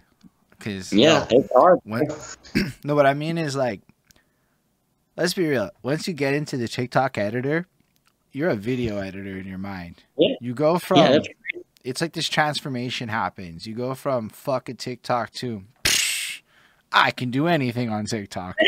and that happens basically the second you open it up and go, This is the best user interface for a video editor I've ever encountered in my life. I feel brave. It's crazy what you can do with that app, dude. Like some of those, you know, effects and shit. I'm like, man, like how do they? I don't even want to know, but how do they do that? like it's super dope, man. That's what the AI stuff does. It does this I'm like, telling you. powerful, like real time machine learning. And I'm saying like photo editors and shit now do heavy machine learning. That's why like a lot of cheap photo editors are really good now and Adobe's sweating a little bit. Like Adobe Yeah. runs on ecosystem, not really app necessity, because you can really work around a lot of these apps for a lot less money just because the tech behind it is so AI driven. Yeah. And like you see a lot of people that were doing like the thriller videos and stuff like that. Like you just it you know, I'm trying to learn how to utilize what I got. I'm not trying to get, you know, professional at putting videos together and stuff like but I know I have stuff and there's got to be ways different ways to show it and you know utilize it. So that's kind of where that comes in like just learning enough to kind of use these to my advantage. I think that's dope. Do you, do you, do people respond well to that video when you put it up? Uh, it, it did all right. Um, I think I posted part of it on a reel on my Facebook, and it got like three thousand views or something like that on the Facebook page. Um, I think I can't remember what it did on TikTok, but like every time I upload, there's a couple different ones I've done. I did them for a, a buddy of mine. Him and I did a song together. I just threw the album art up and like threw some trippy effects on it and stuff like that. Like I think people appreciate it more because it's that same thing. Like everybody wants music videos, so it gives you something to kind of look at that's cool, even though it might not be a video per se, but it's you know giving you something to catch your eye. So that was kind of really the the sole purpose of doing it, just giving a visual to you know to the music. No, that makes a lot of sense. 'Cause I'm gonna, it's like TikTok was already a huge thing five years ago. When are we gonna stop considering it a hot topic? Fair question. I'm forcing it down people's throats because I don't want to TikTok by myself, so I bring it up a whole bunch low key. That's a huge part of it. But also, it's different now. Um, what changed is that corporations are like actually getting into TikTok in the way that they moved into Facebook. So the fact isn't that TikTok's a hot topic, it's that TikTok is so mainstream, it's the mainstream. That's kind of Yeah. a hot topic. It's not like TikTok's hot like the way it was on the emergence post Musical.ly merging Yeah. with whatever that other company was. Nah, it's it's actually like a flex. Like we're talking at my day job, and I cannot go into detail about how we can use TikTok in professional capacities in ways that are like, nah, this is a hot topic to be real. Like it is. I just can't go into super detail right now. Well, I mean, it's a hot topic to me. If you're a geek in the way I am for these kinds of things, it might not be a hot topic to the rest of the world, but if Right. in a sphere of my world, you're going to hear a lot of social media marketing because that's my profession. See, and like that's that's what got me into TikTok to begin with, because a guy I talked to that, you know, was kind of a promoter, like kind of one of those guys that you know did a little bit of all of that. He was like, man, he's like, I know it's gonna sound crazy, you know, because you're a little bit older and stuff, but TikTok's where it's at, man. He's like, TikTok and Instagram are are your best routes, like as far as algorithms and all that stuff go, like. Those are the ways to go, and he's like, I know a lot of people like, oh, you know, TikTok, TikTok, and I finally broke down, you know, and started using it, and I, I see it because you you know you start seeing the numbers you're like man i've got you know 90 people following me but this video i uploaded hit 450 views you know it's like oh that's that's what's up you know so it, exactly like you said it's, it's a crazy marketing tool that if, if used properly you know you, you can make some good money with tiktok and stuff like that Yeah, I only started using it. I think it like properly, like I committed in like December. So like, yeah it's I'm now still not committed. obsession in my mind. I tried to maintain three posts a day. That is fucking hard. Like really, you got to actually take like a five hours of your life to like get that three posts a day, like every week. TikTok, Yeah. crazy big. But then I started watching Budman, Budman, this random ass rapper guy, and he makes one minute music videos on TikTok, and they're fucking fire. And uh, he has like Mm. half a million followers and shit. And I'm like, well, I'm not going to ignore the TikTok rapper with five half a million followers. And he's not really my cup of tea, but I love his video editing. It's really fun to Right. watch. I never cared about any of that before TikTok. It was like zero shits about video editing before TikTok. Yeah, shit I don't know. It's more fun now. TikTok makes Right. it easy for me. there Um, you go What kind of like marketing campaigns do you think of for yourself? If you're into the wrestling sphere and you've created a persona for yourself, do you have like these bigger scale? Like if you had the budget ideas you would run with? If I had the budget, I mean, I, I'd like create crazy ads, you know, for you know different platforms just to, you know, like the the uh, Masked Wolf. The first time I came across that dude last year, I literally heard his music because it played while I was playing YouTube at work one day. It played as an ad, and I was in the middle of working, you know, not realizing oh that was an ad playing. I'm like, what is that playing? I don't think I've ever heard this. Why is it? And I was like, oh, this is an ad. Oh, that's low key genius. Like just throw a whole ad in there. I mean, you know, a lot of people watch YouTube, you know, while they're doing stuff or whatever, you know, so just stuff like that. But, you know, as far as like logic wise, me, again, that old school mentality, man, I'm the go put boots on the ground and go staple up flyers and slap stickers around and go hit up shows and venues and, you know, stuff like that. I feel like there's more of a, I feel like it's more personal that way. You know what I mean? Like, in a sense. Yeah. Um, I mean, I was just talking to somebody from New York who was like, "Bro, before the internet, that was networking. It was. You Yeah. had to leave your house." It's super Yeah. baffling to me. My whole life is don't leave the house. I actually, have to, like the opposite. I have to like force myself. Like, I could make more money if I never left the house, which is fucking creepy, and it's something I Yeah. actually try to like not indulge as much as I live life, but. Yeah, I guess there's still a huge thing for that too. I mean, also like maybe geography plays into it. Like, do you find where you're at there's like a thriving live community like for music where you can just be like go out and be integrated into it?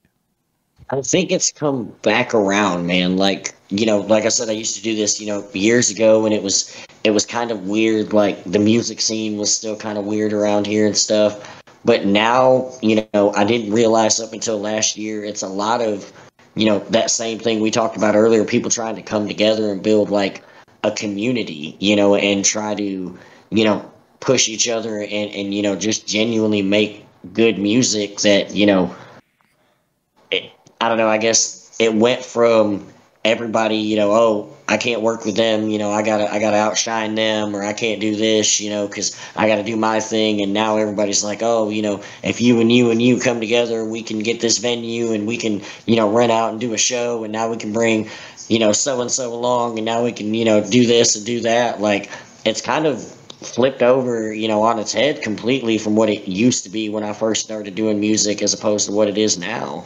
So I uh, think that's Everybody why- listen to what that man just said though. I don't know if you heard it, but every music scene out there that be feeling away, listen to what he said. Yo, we link up and we pool resources. We can make bigger moves and collectivize. I'm telling you. That's actually really fresh. And this is Kentucky, right? Like the Yes, sir. local Kentucky scene. I mean, it's just again, it, I never think about it, right? Like I'm never going there. So what is like the sound of Kentucky? You know, it's funny. I talk about that all the time, man. And I, you know, I'll go ahead and say trigger warning. I might hurt some people's feelings saying this, you know, the way I do, but like, there for a while we had the nappy roots. You know, years ago that was like the big thing we had. Nappy roots was kind of killing the scene.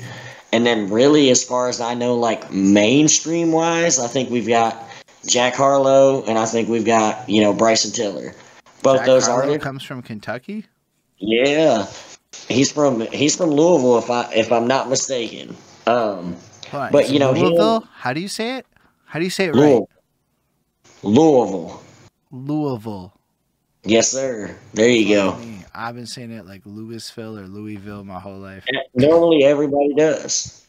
But yeah, I think he's from Louisville, and I think Bryson Tiller might be from Lexington. I'm not sure, but you know, not knocking those guys and what they do or none of that. But I don't think either one of those guys really match. I guess what I think Kentucky sounds like. And to me, you know, it is that nappy roots, raw, rugged. We're a little country, we're a little rock and roll, we're a little hood, we're a little, you know, Kentucky's like a big like you know, melting pot aspect. Like, oh yeah, like Yelawolf's from right outside of Antioch, which is right down there by Nashville, about an hour and a half outside of where I'm at. So it's Just kind of like the whole of like Tennessee, Alabama. Like y'all kind of, y'all kind of like end up in the same core sound just due to because yo when i'm looking at the map like relatively speaking they're they're smaller geographic like you could drive across them in a couple hours type thing i think Mhm. i don't know if i'm overstretching that so like it really way. is it's like, like one kind of did you find there's like i guess like differences between the different states in that area or is it more like homogenized Uh, I think it's just different, like depending on where it is. But everybody I've noticed, like especially with the South, it's got, you know, depending on where you're at, it's got its own unique sound. Yes, but you know, it's got this. Especially where I'm at, like Nashville and all that area has been really known for country, you know, for years. Like that was the country music, you know, mecca, so to speak. Um, but now it's again kind of like you know flipped on its axis and become this hip hop, bluegrass, you know, soul. Like a lot of it's, you know, you're hearing a lot more of these Yellow Wolves and these Jelly Rolls and stuff because that's really all kind of what you know everybody around here grew up on was vibes like that with, with mixed in with the hip hop and you know the rock and roll and stuff like that. So That makes a lot of sense. I mean, I knew Yellow set up shop in Nashville at a certain point, which got me excited because my aunt's out there. But um, I guess he had a huge impact then, and that is a city that produces music machine superstars. It knows how to do it. It's got the industry, and that's at a certain point they're like, "Yo, there's hip hop money. Let's get it." And yeah, there is this crazy amount of people that came in that lane. Um, I know of a few of them, but mostly because of Yelawolf. I don't know. He's like Yeah. the ambassador to me to the entire movement. Like to me, he'd be like the only guy that would have ever introduced me to any of these people. Maybe Bubba And Sparxxx, see- but I don't know if he's relevant anymore. Jelly Roll, like for me, I knew a lot about you know Jelly Roll like back when he was doing the you know the Welcome to the Trap House and the the ten minute freestyles and stuff, and you know he's from Nashville and you know never really got a whole lot, lot of love. And I, I remember reading an article last year about how you know they never wanted to let him perform at the Ryman Auditorium, which is like the huge you know venue in Nashville, and then they finally let him do it last year, and he sold it out in like forty five minutes. So you know, it just tells you how music, you know, the the atmosphere has changed down that direction with music. You know, like I said, it's crazy to me because you know there weren't a whole lot of shows opportunities back when I was doing music. You know, as Two Face down in the Nashvilles and you know down in that area, we were more. You know, you had them a lot around here. Like you'd go up north a little bit, but now it's like that's that's where everybody's trying to go. The the Nashvilles and, and stuff like that. So you like you're basically geographically set up to create like an ecosystem of live performances in this like Nashville area. Oh yeah, I've done a few in Nashville last year, um, Clarksville, which is in between me and Nashville, and then I go up to Louisville. I've done a few up there. Um, right now, I'm trying to work out ones up in Lexington, which is on the other side of Kentucky, and then you know just work this whole area where I'm at, and then you know slowly expand out from there. Because, like you said, for the most part, where I sit, you know everything is within a few hours reach, depending on where I want to go and how I want to do it. So, you know, utilizing those, you know, to my advantage. Yeah, fucks with that heavy. Um, that's super interesting. Like I guess like like I said at the beginning of this, I never fucking think of Kentucky. I know about the chicken joint because yo PFK. I know that might sound strange to you, but PFK Poulet Frit Kentucky, you know, c'est en français ici au Québec. Um, that shit be all over. We, it's not really my favorite no more. They got expensive, but like, K- yo, actually, eating American KFC is like a real bucket list thing for me because I don't think I've ever had American KFC. Bro. Like, but um, other than that, like, yeah, the states kind of turns into like the ten states you give a shit about, and then there's the other states you almost go, oh yeah, when you hear their name. But like Yeah. to think about the geographical powerhouse of the touring potential of where you're at, like you're basically set up in a place where if you want it, you really can just get yourself constantly booked. Do you get paid to perform or do you have to pay to perform? Uh, So I'm gonna start getting paid to perform here. These next couple shows that I'm doing, I've worked something out with this dude that I'm getting paid to do some shows. You know, of course, nothing, nothing big. Basically, a lot of it's, you know, I'm getting tickets at this rate, and you know, I sell X amount. Everything else outside of that's mine. Um, but I am, I'm making enough money back on it that I can, I guess, sort of justify it to a point. Uh, but that's the goal. That's why I'm doing like these openings for these, you know, semi decent sized artists and stuff like that. Because at the end of the day, that's not necessarily the biggest way to get money, but I know like that's that's the funnest thing I love doing, and I know there's also the aspect to get paid, you know, decent to go do shows here and there. So, do you, do you find it's translating back to the internet? Like you're doing the IRL stuff. Do you find that this is like moving into, I guess, streams and followers, and does, do you see that correlation? To a point, because um, a lot of these like it's not even necessarily the performing man like the networking you know just just meeting these people at these shows is really panned out as to how like situations now where we're sitting down having a conversation. You know a lot of these guys that i'm talking to doing different stuff that is dudes i've met that you know i met this guy at a show and you know we linked up on instagram and then he had some dude that added me or i might have added him and you know because that to me, again, it comes back to that being more personable, man. You know, you get to put yourself out there in front of these people and kind of show them, you know, because you, you get online and everybody's sharing their, their mixtapes or their singles and, you know, stuff like that, which is cool, but there's not that correlation of putting a face with a name, so to speak. But when you go do these shows and you network with these people, you know, now you're you're building relationships with them and, you know, in turn kind of comes back around. Nah, I agree with you. Um, and like, yo, one of the big reasons I struggled for a big part of my career, um, was that uh, I only went to shows if I got booked. I know it sounds what it is, but I had a nine to five my whole rap career, and as I got older, it got harder to like fucking go to some shit that started at 11 p.m. and go to work the next day. So I'd have to like do vacation days to like go to shows. That's whatever excuses it may be. Um, but then I heard about Fat Joe, and uh, apparently Fat Joe would always go to everyone's show, even if he hated their music, and he would always roll deep, no matter what. Fat Joe's coming to your shit, and I mean, look at Fat Joe today and his like legacy, right? Like, Fat Joe's like a legend, and it's like you can't take that from him, and he's still in the game, yeah.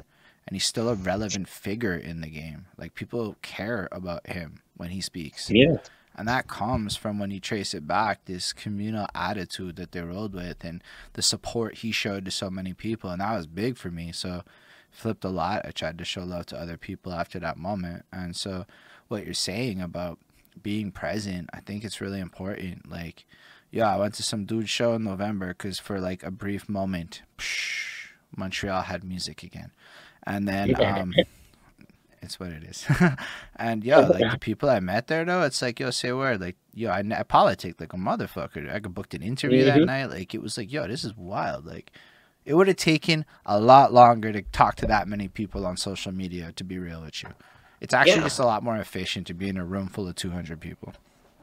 Yeah, and that's exactly it, man. Like you know, through I didn't even do a show, but through going and supporting some other homies of mine at one of the shows last year, you know, a few months down the road, it turned out, you know, a dude reached out to me to come fill the slot, you know, because a couple people bailed on him, and he hadn't even seen me perform at that point. He had just seen me as the guy in the crowd hyping up my homies that I came to watch, and you know everybody else that was there too. That's a big and, knowledge nugget. You hear what he just bro, said? Like, he came and hyped up the homies and caught the promoter's attention. And that's how it is, man. Like to me, I, I, tell everybody I'm an artist. Even when I come perform, I'm an artist. But I don't care if I know you, don't know you. You're gonna find me, you know, standing at the front of the stage or off to the side, you know, somewhere out of the cameraman's way. So you know, I'm, I'm gonna hype you up, even if, even if I'm not vibing with you, man. Like even if I don't like what you're doing, you know, music wise, not something I'd listen to every day. I'm still gonna get out there and rock with you, man, because you know you, look out and I, have done clubs, you know, where there's, you know, 10, 15 people out there and it's like, you know, you get one or two people, you're like, all right, cool. I got somebody vibing with me, you know, and then those couple people tend to start vibing around them, you know, because you got one or two people doing it. So it's like, again, it's just back to building each other up, man, and working together. It's like, if we all come together and make enough noise, somebody's got to listen, you know, regardless. I fucks with that heavy. I have a very tangential question but it comes from Zalmanel okay. in the audience, and I don't know if he was serious, but I love the question still, because it's related to something I was curious about. Does obsolete play Project Zomboid? Because the game takes place in, oh, fuck, how do you say it? Louisville and surrounding towns. I do not, so I'm gonna have to look into that. Do you game at all though? Not much, man. I, I know I'll sound like you know super corny here. I I play like the NBA and the Madden every now and then when I did game, but like I mostly just started playing Fortnite a whole lot more because my kids play that and they live like 12 hours away. So that was really my way to like hang out and kick it with them and, and game out on something I didn't like playing. Lame thing you could have said. You're like, well, no, I meant like gaming wise. Like everybody's like, oh, oh, Fortnite. It's like, well, you know, I'm not a diehard fucking play Fortnite every day fan, but if my kids want to shell out 12 hours on Fortnite, by all means, you'll catch me sitting in the chair gaming out with my kids on Fortnite. Like, you know, but I'm not. I was never a big gamer. No.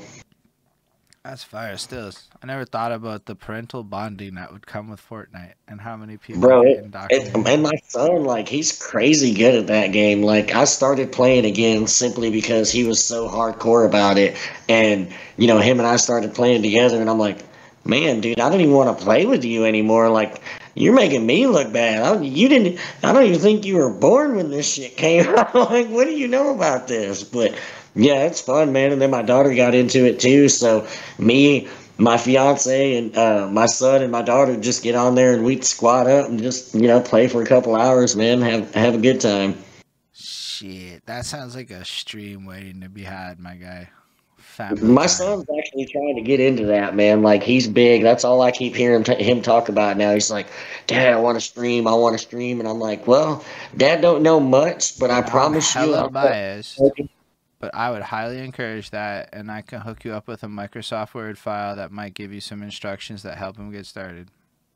Well, that would be super dope, bro. Because I told him I was like, because he sees me. I tell people all the time too, man. They're another big reason why I do music because I was that kid. You know, when I told my dream to my parents, I kind of got laughed at, and you know, got that old, you know, suck it up and better have a better dream. But like, I want my kids to see me, even if I fall flat on my face, to be like dad chased his dream. He wasn't scared. You know, we're going to go do what we want to do. And I told my son when he started telling me about streaming, I was like, I don't know much about it. You know, dad does music and stuff like that, but everything I can learn about it, you know, I promise I will soak up and, you know, teach you and try to show you what I can because he, he's he's been adamant about it, man. That's all I've heard out of him for the last oh couple gosh. months. Yo, the fact that you want to encourage him excites me. Uh, people may not notice, but my parent, my, not my mom, my dad was super like that, like super discouraging of the music shit. Like half the reason I still rap is some petty vendetta because he told me I'd never be able to do it. He told me I would never sing, so I spent the last ten years learning. My poor girlfriend had to suffer for this project. We've all been there, though, bro. But um, shout out Immortal Radio for saying the uh, I play tons of Roblox with my daughter. Is Roblox tangentially is a metaverse, and your kids are being indoctrinated into the metaverse. So fuck your feelings, my guys. It doesn't matter. it's over. and you know, I was, I was thinking about like, cause I was that geeky internet kid. Yo, shut up, breakfast cereals. Yo, the lady friend Bonnie is the realest one. Yo, there's not like like he said before. There's no obsolete without like you know her?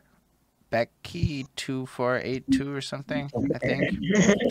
Um then um yeah basically we we have bonnie behind the scenes who does she uploads clips. She fucking does a lot of shit. Um i mean she's there you know, moderating. I mean, I know for a fact she don't always listen, and sometimes she mutes the shit until I say shit like Bonnie, and she knows she has to show up and throw her face up and shit. But like, she'd be there. Uh, she'd be like mad supportive. Like, yo, you gotta just imagine what it's like to date somebody that goes live sometimes twice a day, almost every day and shit. Like, it's not simple for her, for whatever no. it might be. Like, and she got to deal with that. And then everything in her life is fucking exposed because she's dating me. And it's just what it is because I'm going to talk about everything. right. That's, and that's exactly it, man. Like, it, that's part of it. And then when you got somebody that supports it, bro, it makes it all the better. So, speaking of Immortal, though, because um, yeah, how did you link up with Immortal? Because I know that if you go to immortalradio.ca slash obsolete, there's a whole page with. I would love to redo the the font sizes, but otherwise, it's a wonderful page. you, have to yell at Aaron about that one. So uh, I linked up with them over the Devil's Night Festival last year. Um, some crazy one of those. I'm still not quite sure how I wound up getting, you know, invited to do be on the show. Um, but after that performance, Aaron reached out to me and, you know, was telling me, you know, they want to work with me and stuff like that. And he was like, man, you know, here's my Discord. You know, if you'd like, you and I can sit down, you know, have a video chat and kind of talk it up and, you know, see if, where your head's at and see, you know, if we can kind of work together and, uh, Aaron and I got on a video chat, dude, and I think we talked for like two hours the first time we talked. And uh, I just kind of knew from then I was going to rock with those guys, man. Aaron, Aaron's a good dude. That's my homie, man. I got nothing but love for him and all them dudes over at Enigmatic just because, you know, they've all got that same mindset. Like, let's push each other, bro, and build something and, and make some noise. And, you know, those dudes, we got people everywhere, man. Like, not, you know, in the grand scheme of shit, you know, as far as the world goes, like, we literally have guys, you know, almost everywhere. So it's like, and, and we've all got that same mentality. So after Aaron and I talked, it was kind of, kind of over from there. I decided to sign and start rocking with those dudes. And, uh, they're helping me push this album when it gets dropped and then i'm actually working on an album with just strictly their producers um, and their engineers and stuff that i'm going to be dropping towards the end of the year another question go for it are you on that scribble tape I am. Uh, I got a verse for "Vengeance" is the beat, I believe. Um, I don't know which one "Vengeance" is. Oh, it's it's gonna be dope when you hear that. I can tell you that. No, I have other beats on my computer, so I know. But um, I was like, I just don't remember which one it is. I know he was like, do more verses, and I was like, I, I did the one verse, so and then I gave it in, and then he has it, so that's wonderful. Because I sent it to him, and then the WeTransfer expired, and then I had to uh-huh. resend it to him. There you go, Immortal. I, I fucks with Immortal though. I just want to shut him out for a second, cause like, oh, yeah. um, this conversation yeah, I'm a shithead, yo. That's what it is to fuck with me, Immortal. I'm a shithead. Uh, but Immortal's a great dude because, like, low key, uh, he hit me up um, and has been really interesting in the level of supporter that he's been. So I did do this Devil's Night festival. I did all three of his festivals, uh, and I thought that was cool. Like, he set up internet based YouTube shits. Arguably, we should have done it on Twitch, but he did it on YouTube, and next time he's gonna do it on Twitch and then put it on YouTube after. And it's basically like he collected artists from around the world, different locations. I know there was definitely a couple of continents represented, and it oh, was yeah. like these two three-hour streams upon which you can see me and this man also. Both of us participated in this shit, so we came through and then he did two more of them in the span of like six months. And it was pretty impressive to me because I felt like, you know, in general, it was super in line with the internet communal goals and shit. Um, and then behind the scenes, he's like, yo, bro, let me introduce you to this guy. And let me introduce you to this guy. And let's do this partnership shit. And then let me send this motherfucker over here. And then all of a sudden, people are in my fucking Instagram asking me for interviews. And all of a sudden, Immortal's here going, hey, hey, hey, yeah, there's the interview happening. Now, the thing about life is people like that are very fascinating. Upon which, if you really don't believe me, go watch the interview with Enigmatic that's not out yet because he took forever to send me a picture, but will be coming soon. And when that drops, he's a super interesting dude. But basically, yeah, follow people like that because regardless to what you think, those are the people that make moves. A lot of people talk that talent game, but talk to people who introduce you to people. Those people are super yeah. valuable. And I would argue Immortal Beings on Instagram is probably somebody you want to follow and apparently go to immortalradio.ca as his Twitch is reminding me of here. I suppose That's follow right. his Twitch because, as he says, it's coming in 2022. So now you are one of the enigmatic artists, and I believe that plugged the shit out of your boss man's. So, do you feel like uh, it's dope being part of that? Like, do you feel like it's made a difference to you as an artist? Cause like, yo, it really is, you know, affiliating with a label and stuff, and we're in a world of fuck a label. So being affiliated with that, like, was that hard for you to make that decision? Um, and yeah.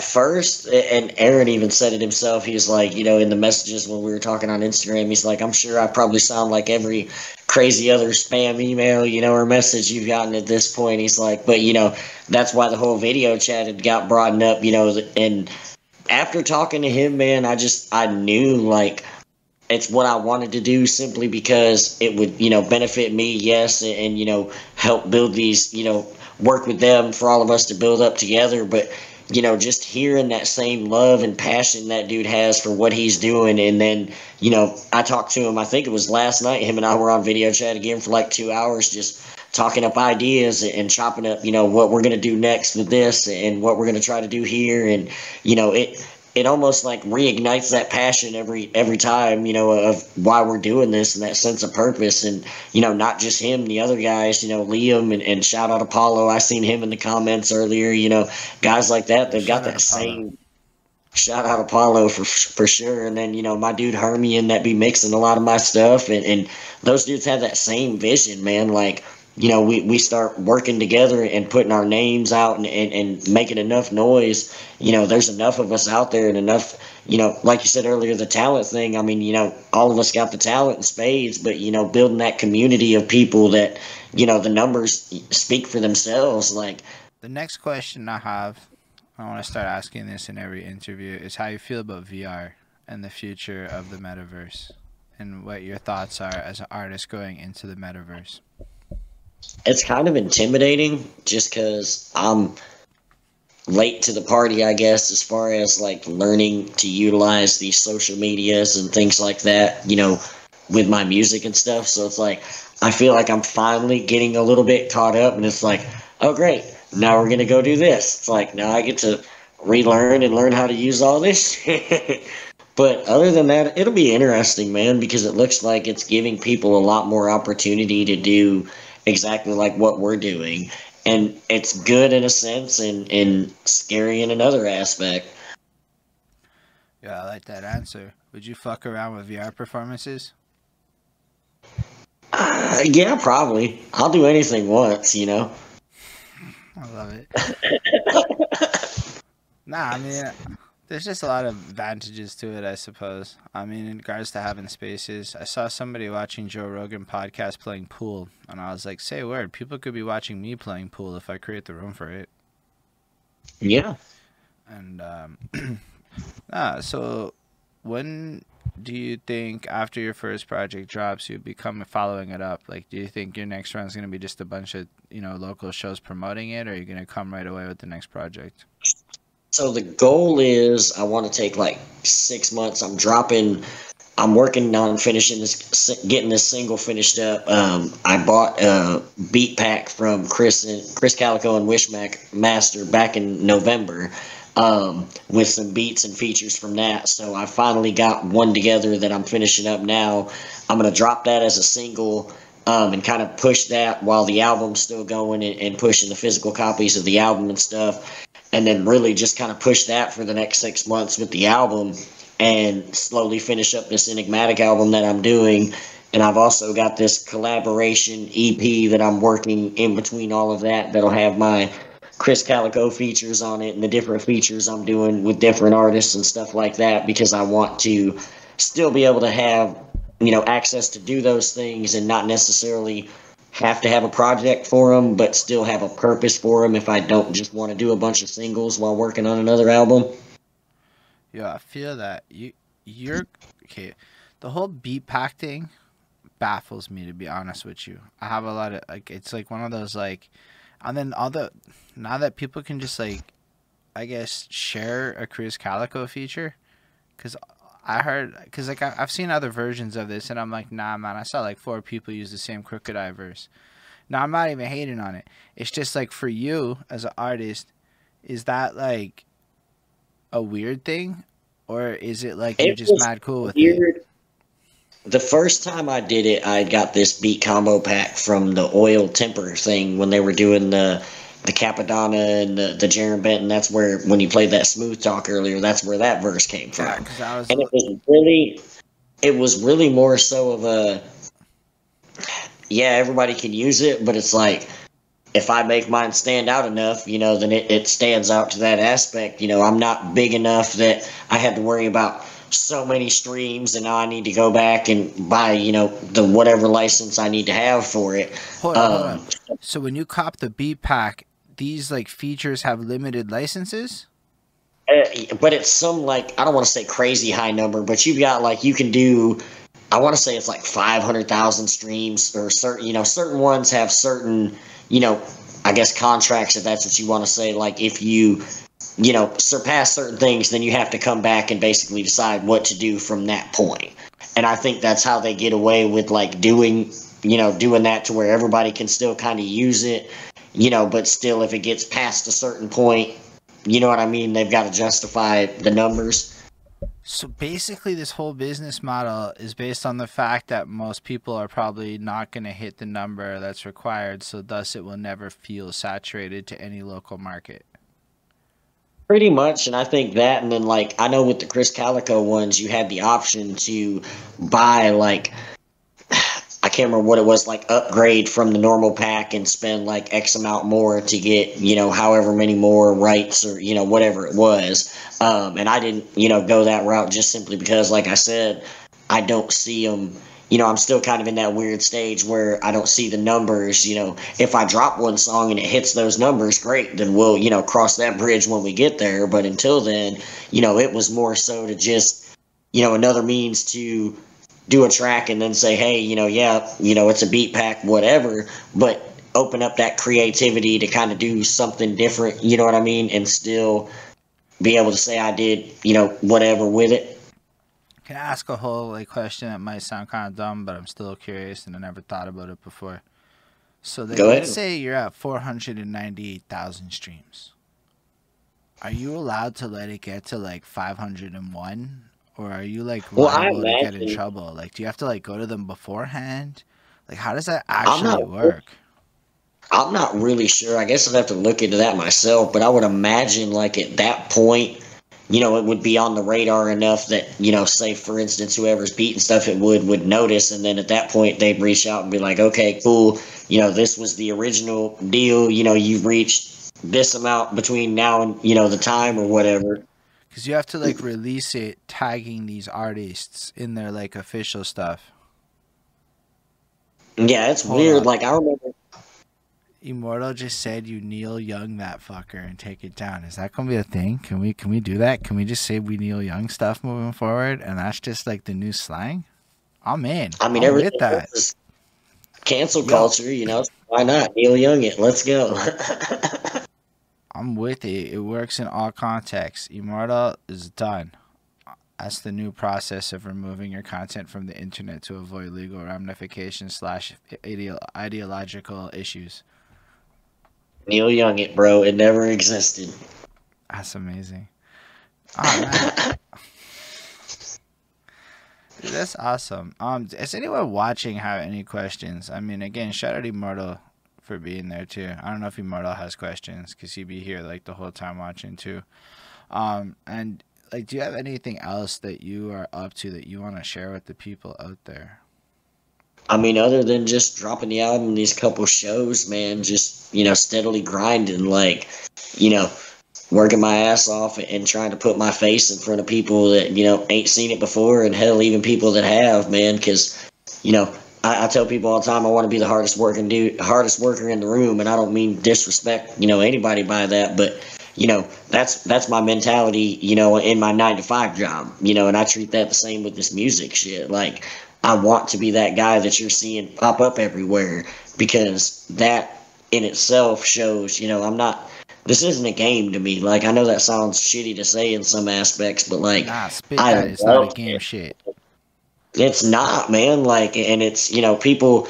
A lot of these people not knocking nobody or hating on anybody, but a lot of these people see the glitz and the glamour and the go in the studio and record, and you know, think it's that's what it is, and the glorious golden road to the top, and that's that ain't what it's about, man. Like, yeah, everybody hopes to write that one hit, and you know, congratulations and good luck to everybody to do so. But it's the grind, man. Like, as much as I hate to say it, it's a weird you know, glutton for punishment type shit. Like, I love grinding it out and sitting in the studio for, you know, three, four hours after a long day, and then you're sitting there falling asleep while you're writing. It's like, man, I should go to bed, but oh, I only need two more bars for this verse, and I'm feeling it. Like, all right, we're gonna grind it out. We're, you know, or whatever it is, man. Just, just working, working, working. Yeah, and I think it's important that people recognize that this is actually what some people bring to it that level of tenacity. So like when when you decide what you're doing with your day it's just worth remembering that people push it like that. Like i try to push it like that. I don't know if you work harder than me. That's a super hard thing to measure. Like but like i relate to all what you're saying. Like that it's not a game shit. Like nah man it's like this or i die or some shit. Like what other choice is there? Like, yo, I'm so deep. It's like, yo, I can't stop this. In fact, it's like no. I gotta find ways to go harder and smarter. Smarter though. Smarter yeah. is important. Most definitely like, smarter. But like, yo, there's just a lot of people that are really willing to work 90 hours a week for the rest of their life out there.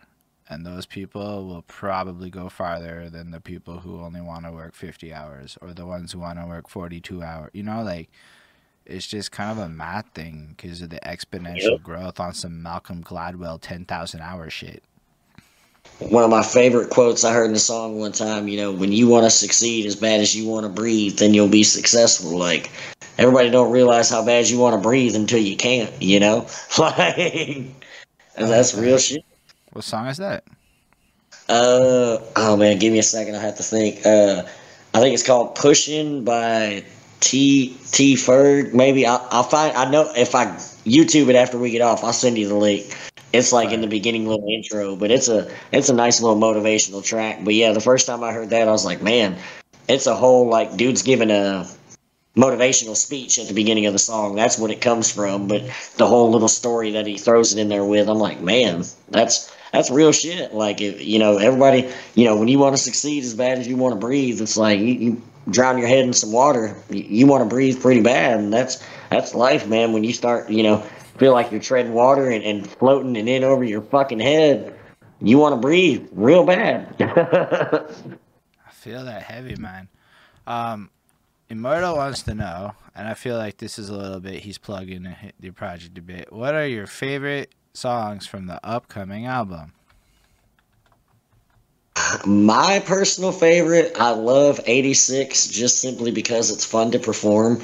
Like, you know, I know it's got that little Ricky Bobby like vibe in the beginning, and that that's kind of my attitude. Like, I know that that arrogant, cocky shit comes out there. Like, that's kind of how I feel. Um, also, I really like All Work No Play, um, simply because that was a project I started putting together like in May of last year, maybe. And when I first heard the beat, I immediately knew who I wanted to put on it. Um, so I got it ready and, and sent it over to the first guy, and it took him a couple months, and he got it back to me. And then my other homie, Be Good, it took him a little while to get it back to me. But when I first got it back, I told my fiance, I said, I wish I would have told you to record it, you know, when I listened to it that first time, because it came out way better than I would have expected it to. So hearing that, that's definitely one of my favorites on the upcoming album. Um, and, and, me and my depression, even though that's one of the first tracks I did when I first started, you know, as obsolete. Um, just because that song, like, if anybody's really gonna feel the song on, on my album, I think that'll probably be the one. Uh, just because you know we all we all deal with that type of stuff, whether we want to admit it or not, and that's as about as raw as you get, you know, as far as me as an artist. I fucks with that. I definitely felt you wanted to be authentic with your music. So that's why I used the word authenticity in the title. Um, and I fucks with that. Uh, Immortal wants a no plug question too. Fair. Uh, three okay. dream collabs that you would love by the end of your career. Rittz is automatically got to be up there, um, just for the the impact on you know his music in my life alone. Jelly Roll probably be the other one, just because I really love where he's come as an artist and the stuff he's doing. Um, and then I'm going to throw an off the wall, wall one out of there and say it'd be a toss up between J. Cole or Joyner Lucas. Um, just because those are two, like, more of the, I hate calling them mainstream artists, but like those guys that you're seeing on the radios and stuff that you know, those guys are, are pretty pretty dope, you know, artists in my opinion. So yeah, I feel like Joyner. I had to get over myself to get into what he's doing, and then when I got over myself, I respect him more. But it took me a minute. I don't really like his music, but I don't. I, I felt like I was being an old man hater about Joyner Lucas for a minute, but I respect. He took a minute before me too, man. Like Joyner, my fiance really liked him. You know, she she kind of had more love for him than I did at first, and then he kind of he dropped just a couple tracks, man. Like I don't even think they were more of his like radio hits that just kind of caught my attention. You know, when I was like, all right, you know, maybe I should give him a little more of a listen. Um, but Rittz and Jelly Roll, like I said, man, those two especially Rittz. I remember, you know, when he signed with Strange Music, dropping that questions freestyle or whatever it was in the you know booth, man, I still watch that video to this day. Like, you know, when he White Jesus and all that, like, you know, those guys, just watching what they've done, you know, with their careers and where they're at still, man, you, you respect their grind because those were those dudes, man. They they weren't gonna take no for an answer, and they were gonna pop up you know, holding the wall middle of nowhere, you know, because that's they knew that's what they had to do. I respect that. Um, I never got that far into the deepness of their culture, but then all of a sudden, it's like there really is this entire subculture that these dudes have built off of, like you know, I mean, after Rittz left Strange Music, he did a lot. Um, yeah. and a lot of them did, and I respect that a lot. But you have another follow up part to that um, an out of genre collab. Out of genre collab. Ooh. Okay, I'm. Can I can I follow his question with a question for my answer? Dead or alive? Both. Whenever somebody asks me that, I'm like, well, if you're giving me a choice, I want both the answers. All right, so alive out of genre. Um, I'd want to do like either Matchbox Twenty or say the word. Like, dude, that that's like my niche singing wise. Like vocally, that's about my realm. What I like to try to do between something like that and like Johnny Cash. That's why I asked Dead or Alive, man, because those are two that I could think of. You know, I'd love to personally just with my vocals be able to sit down in a room and make a song with. And uh, another random one because Immortal's like, hold on, he's indulging me. uh, two dream country slash areas to perform that are not in the United States of America. Ooh, um, I, I don't know what the scene's like over there, but I'd love to go to Ireland just because that's somewhere I want to go. So it'd be kind of cool to oh. perform out there. Like, um, and then the other one, either Japan or Australia because those two just seem like a kind of weird market to tap into that you know would be kind of fun. Yeah, those are pretty freaking good question, uh, good answers. And I like the fact that you're like, fuck my desires. What markets can I integrate into the best? hmm. Which is less like dream and more strategic, but I'll fucks with the answers still. Uh, absolutely, this is a cool conversation. I really think you brought a, a lot of interesting to the table, and your just willingness to be open minded is refreshing. I really fucks with that. I mean, maybe that's just the Kentucky spirit, but like again, it's not like it's. I mean, I'll, I'll, rectify it, man. I'll come through one day. I want to go see all these these other places I've never been. Cause yo, sometimes this Montreal, like we kind of we kind of up our up our asses a little bit with our northern shit. It's just kind of what it is. And uh, it's good to see the rest of the world and see how other people live. So I really appreciate you sharing, I guess, all your perspectives and stuff with us. That's why we call it Bridge the Gap, so we can, you know, connect and see things a little bit different like that. Um, thank all of you out there for watching too, right? Because it's cool to see the comments come through. It's like, it's just enjoyable and it makes it more fun and keeps at least myself more energized throughout the whole process because you can feel that. Like it's not like real life but it's also not like what people who never do it feel it is on the internet. Internet's crazy energy. Is weird. Um, yeah.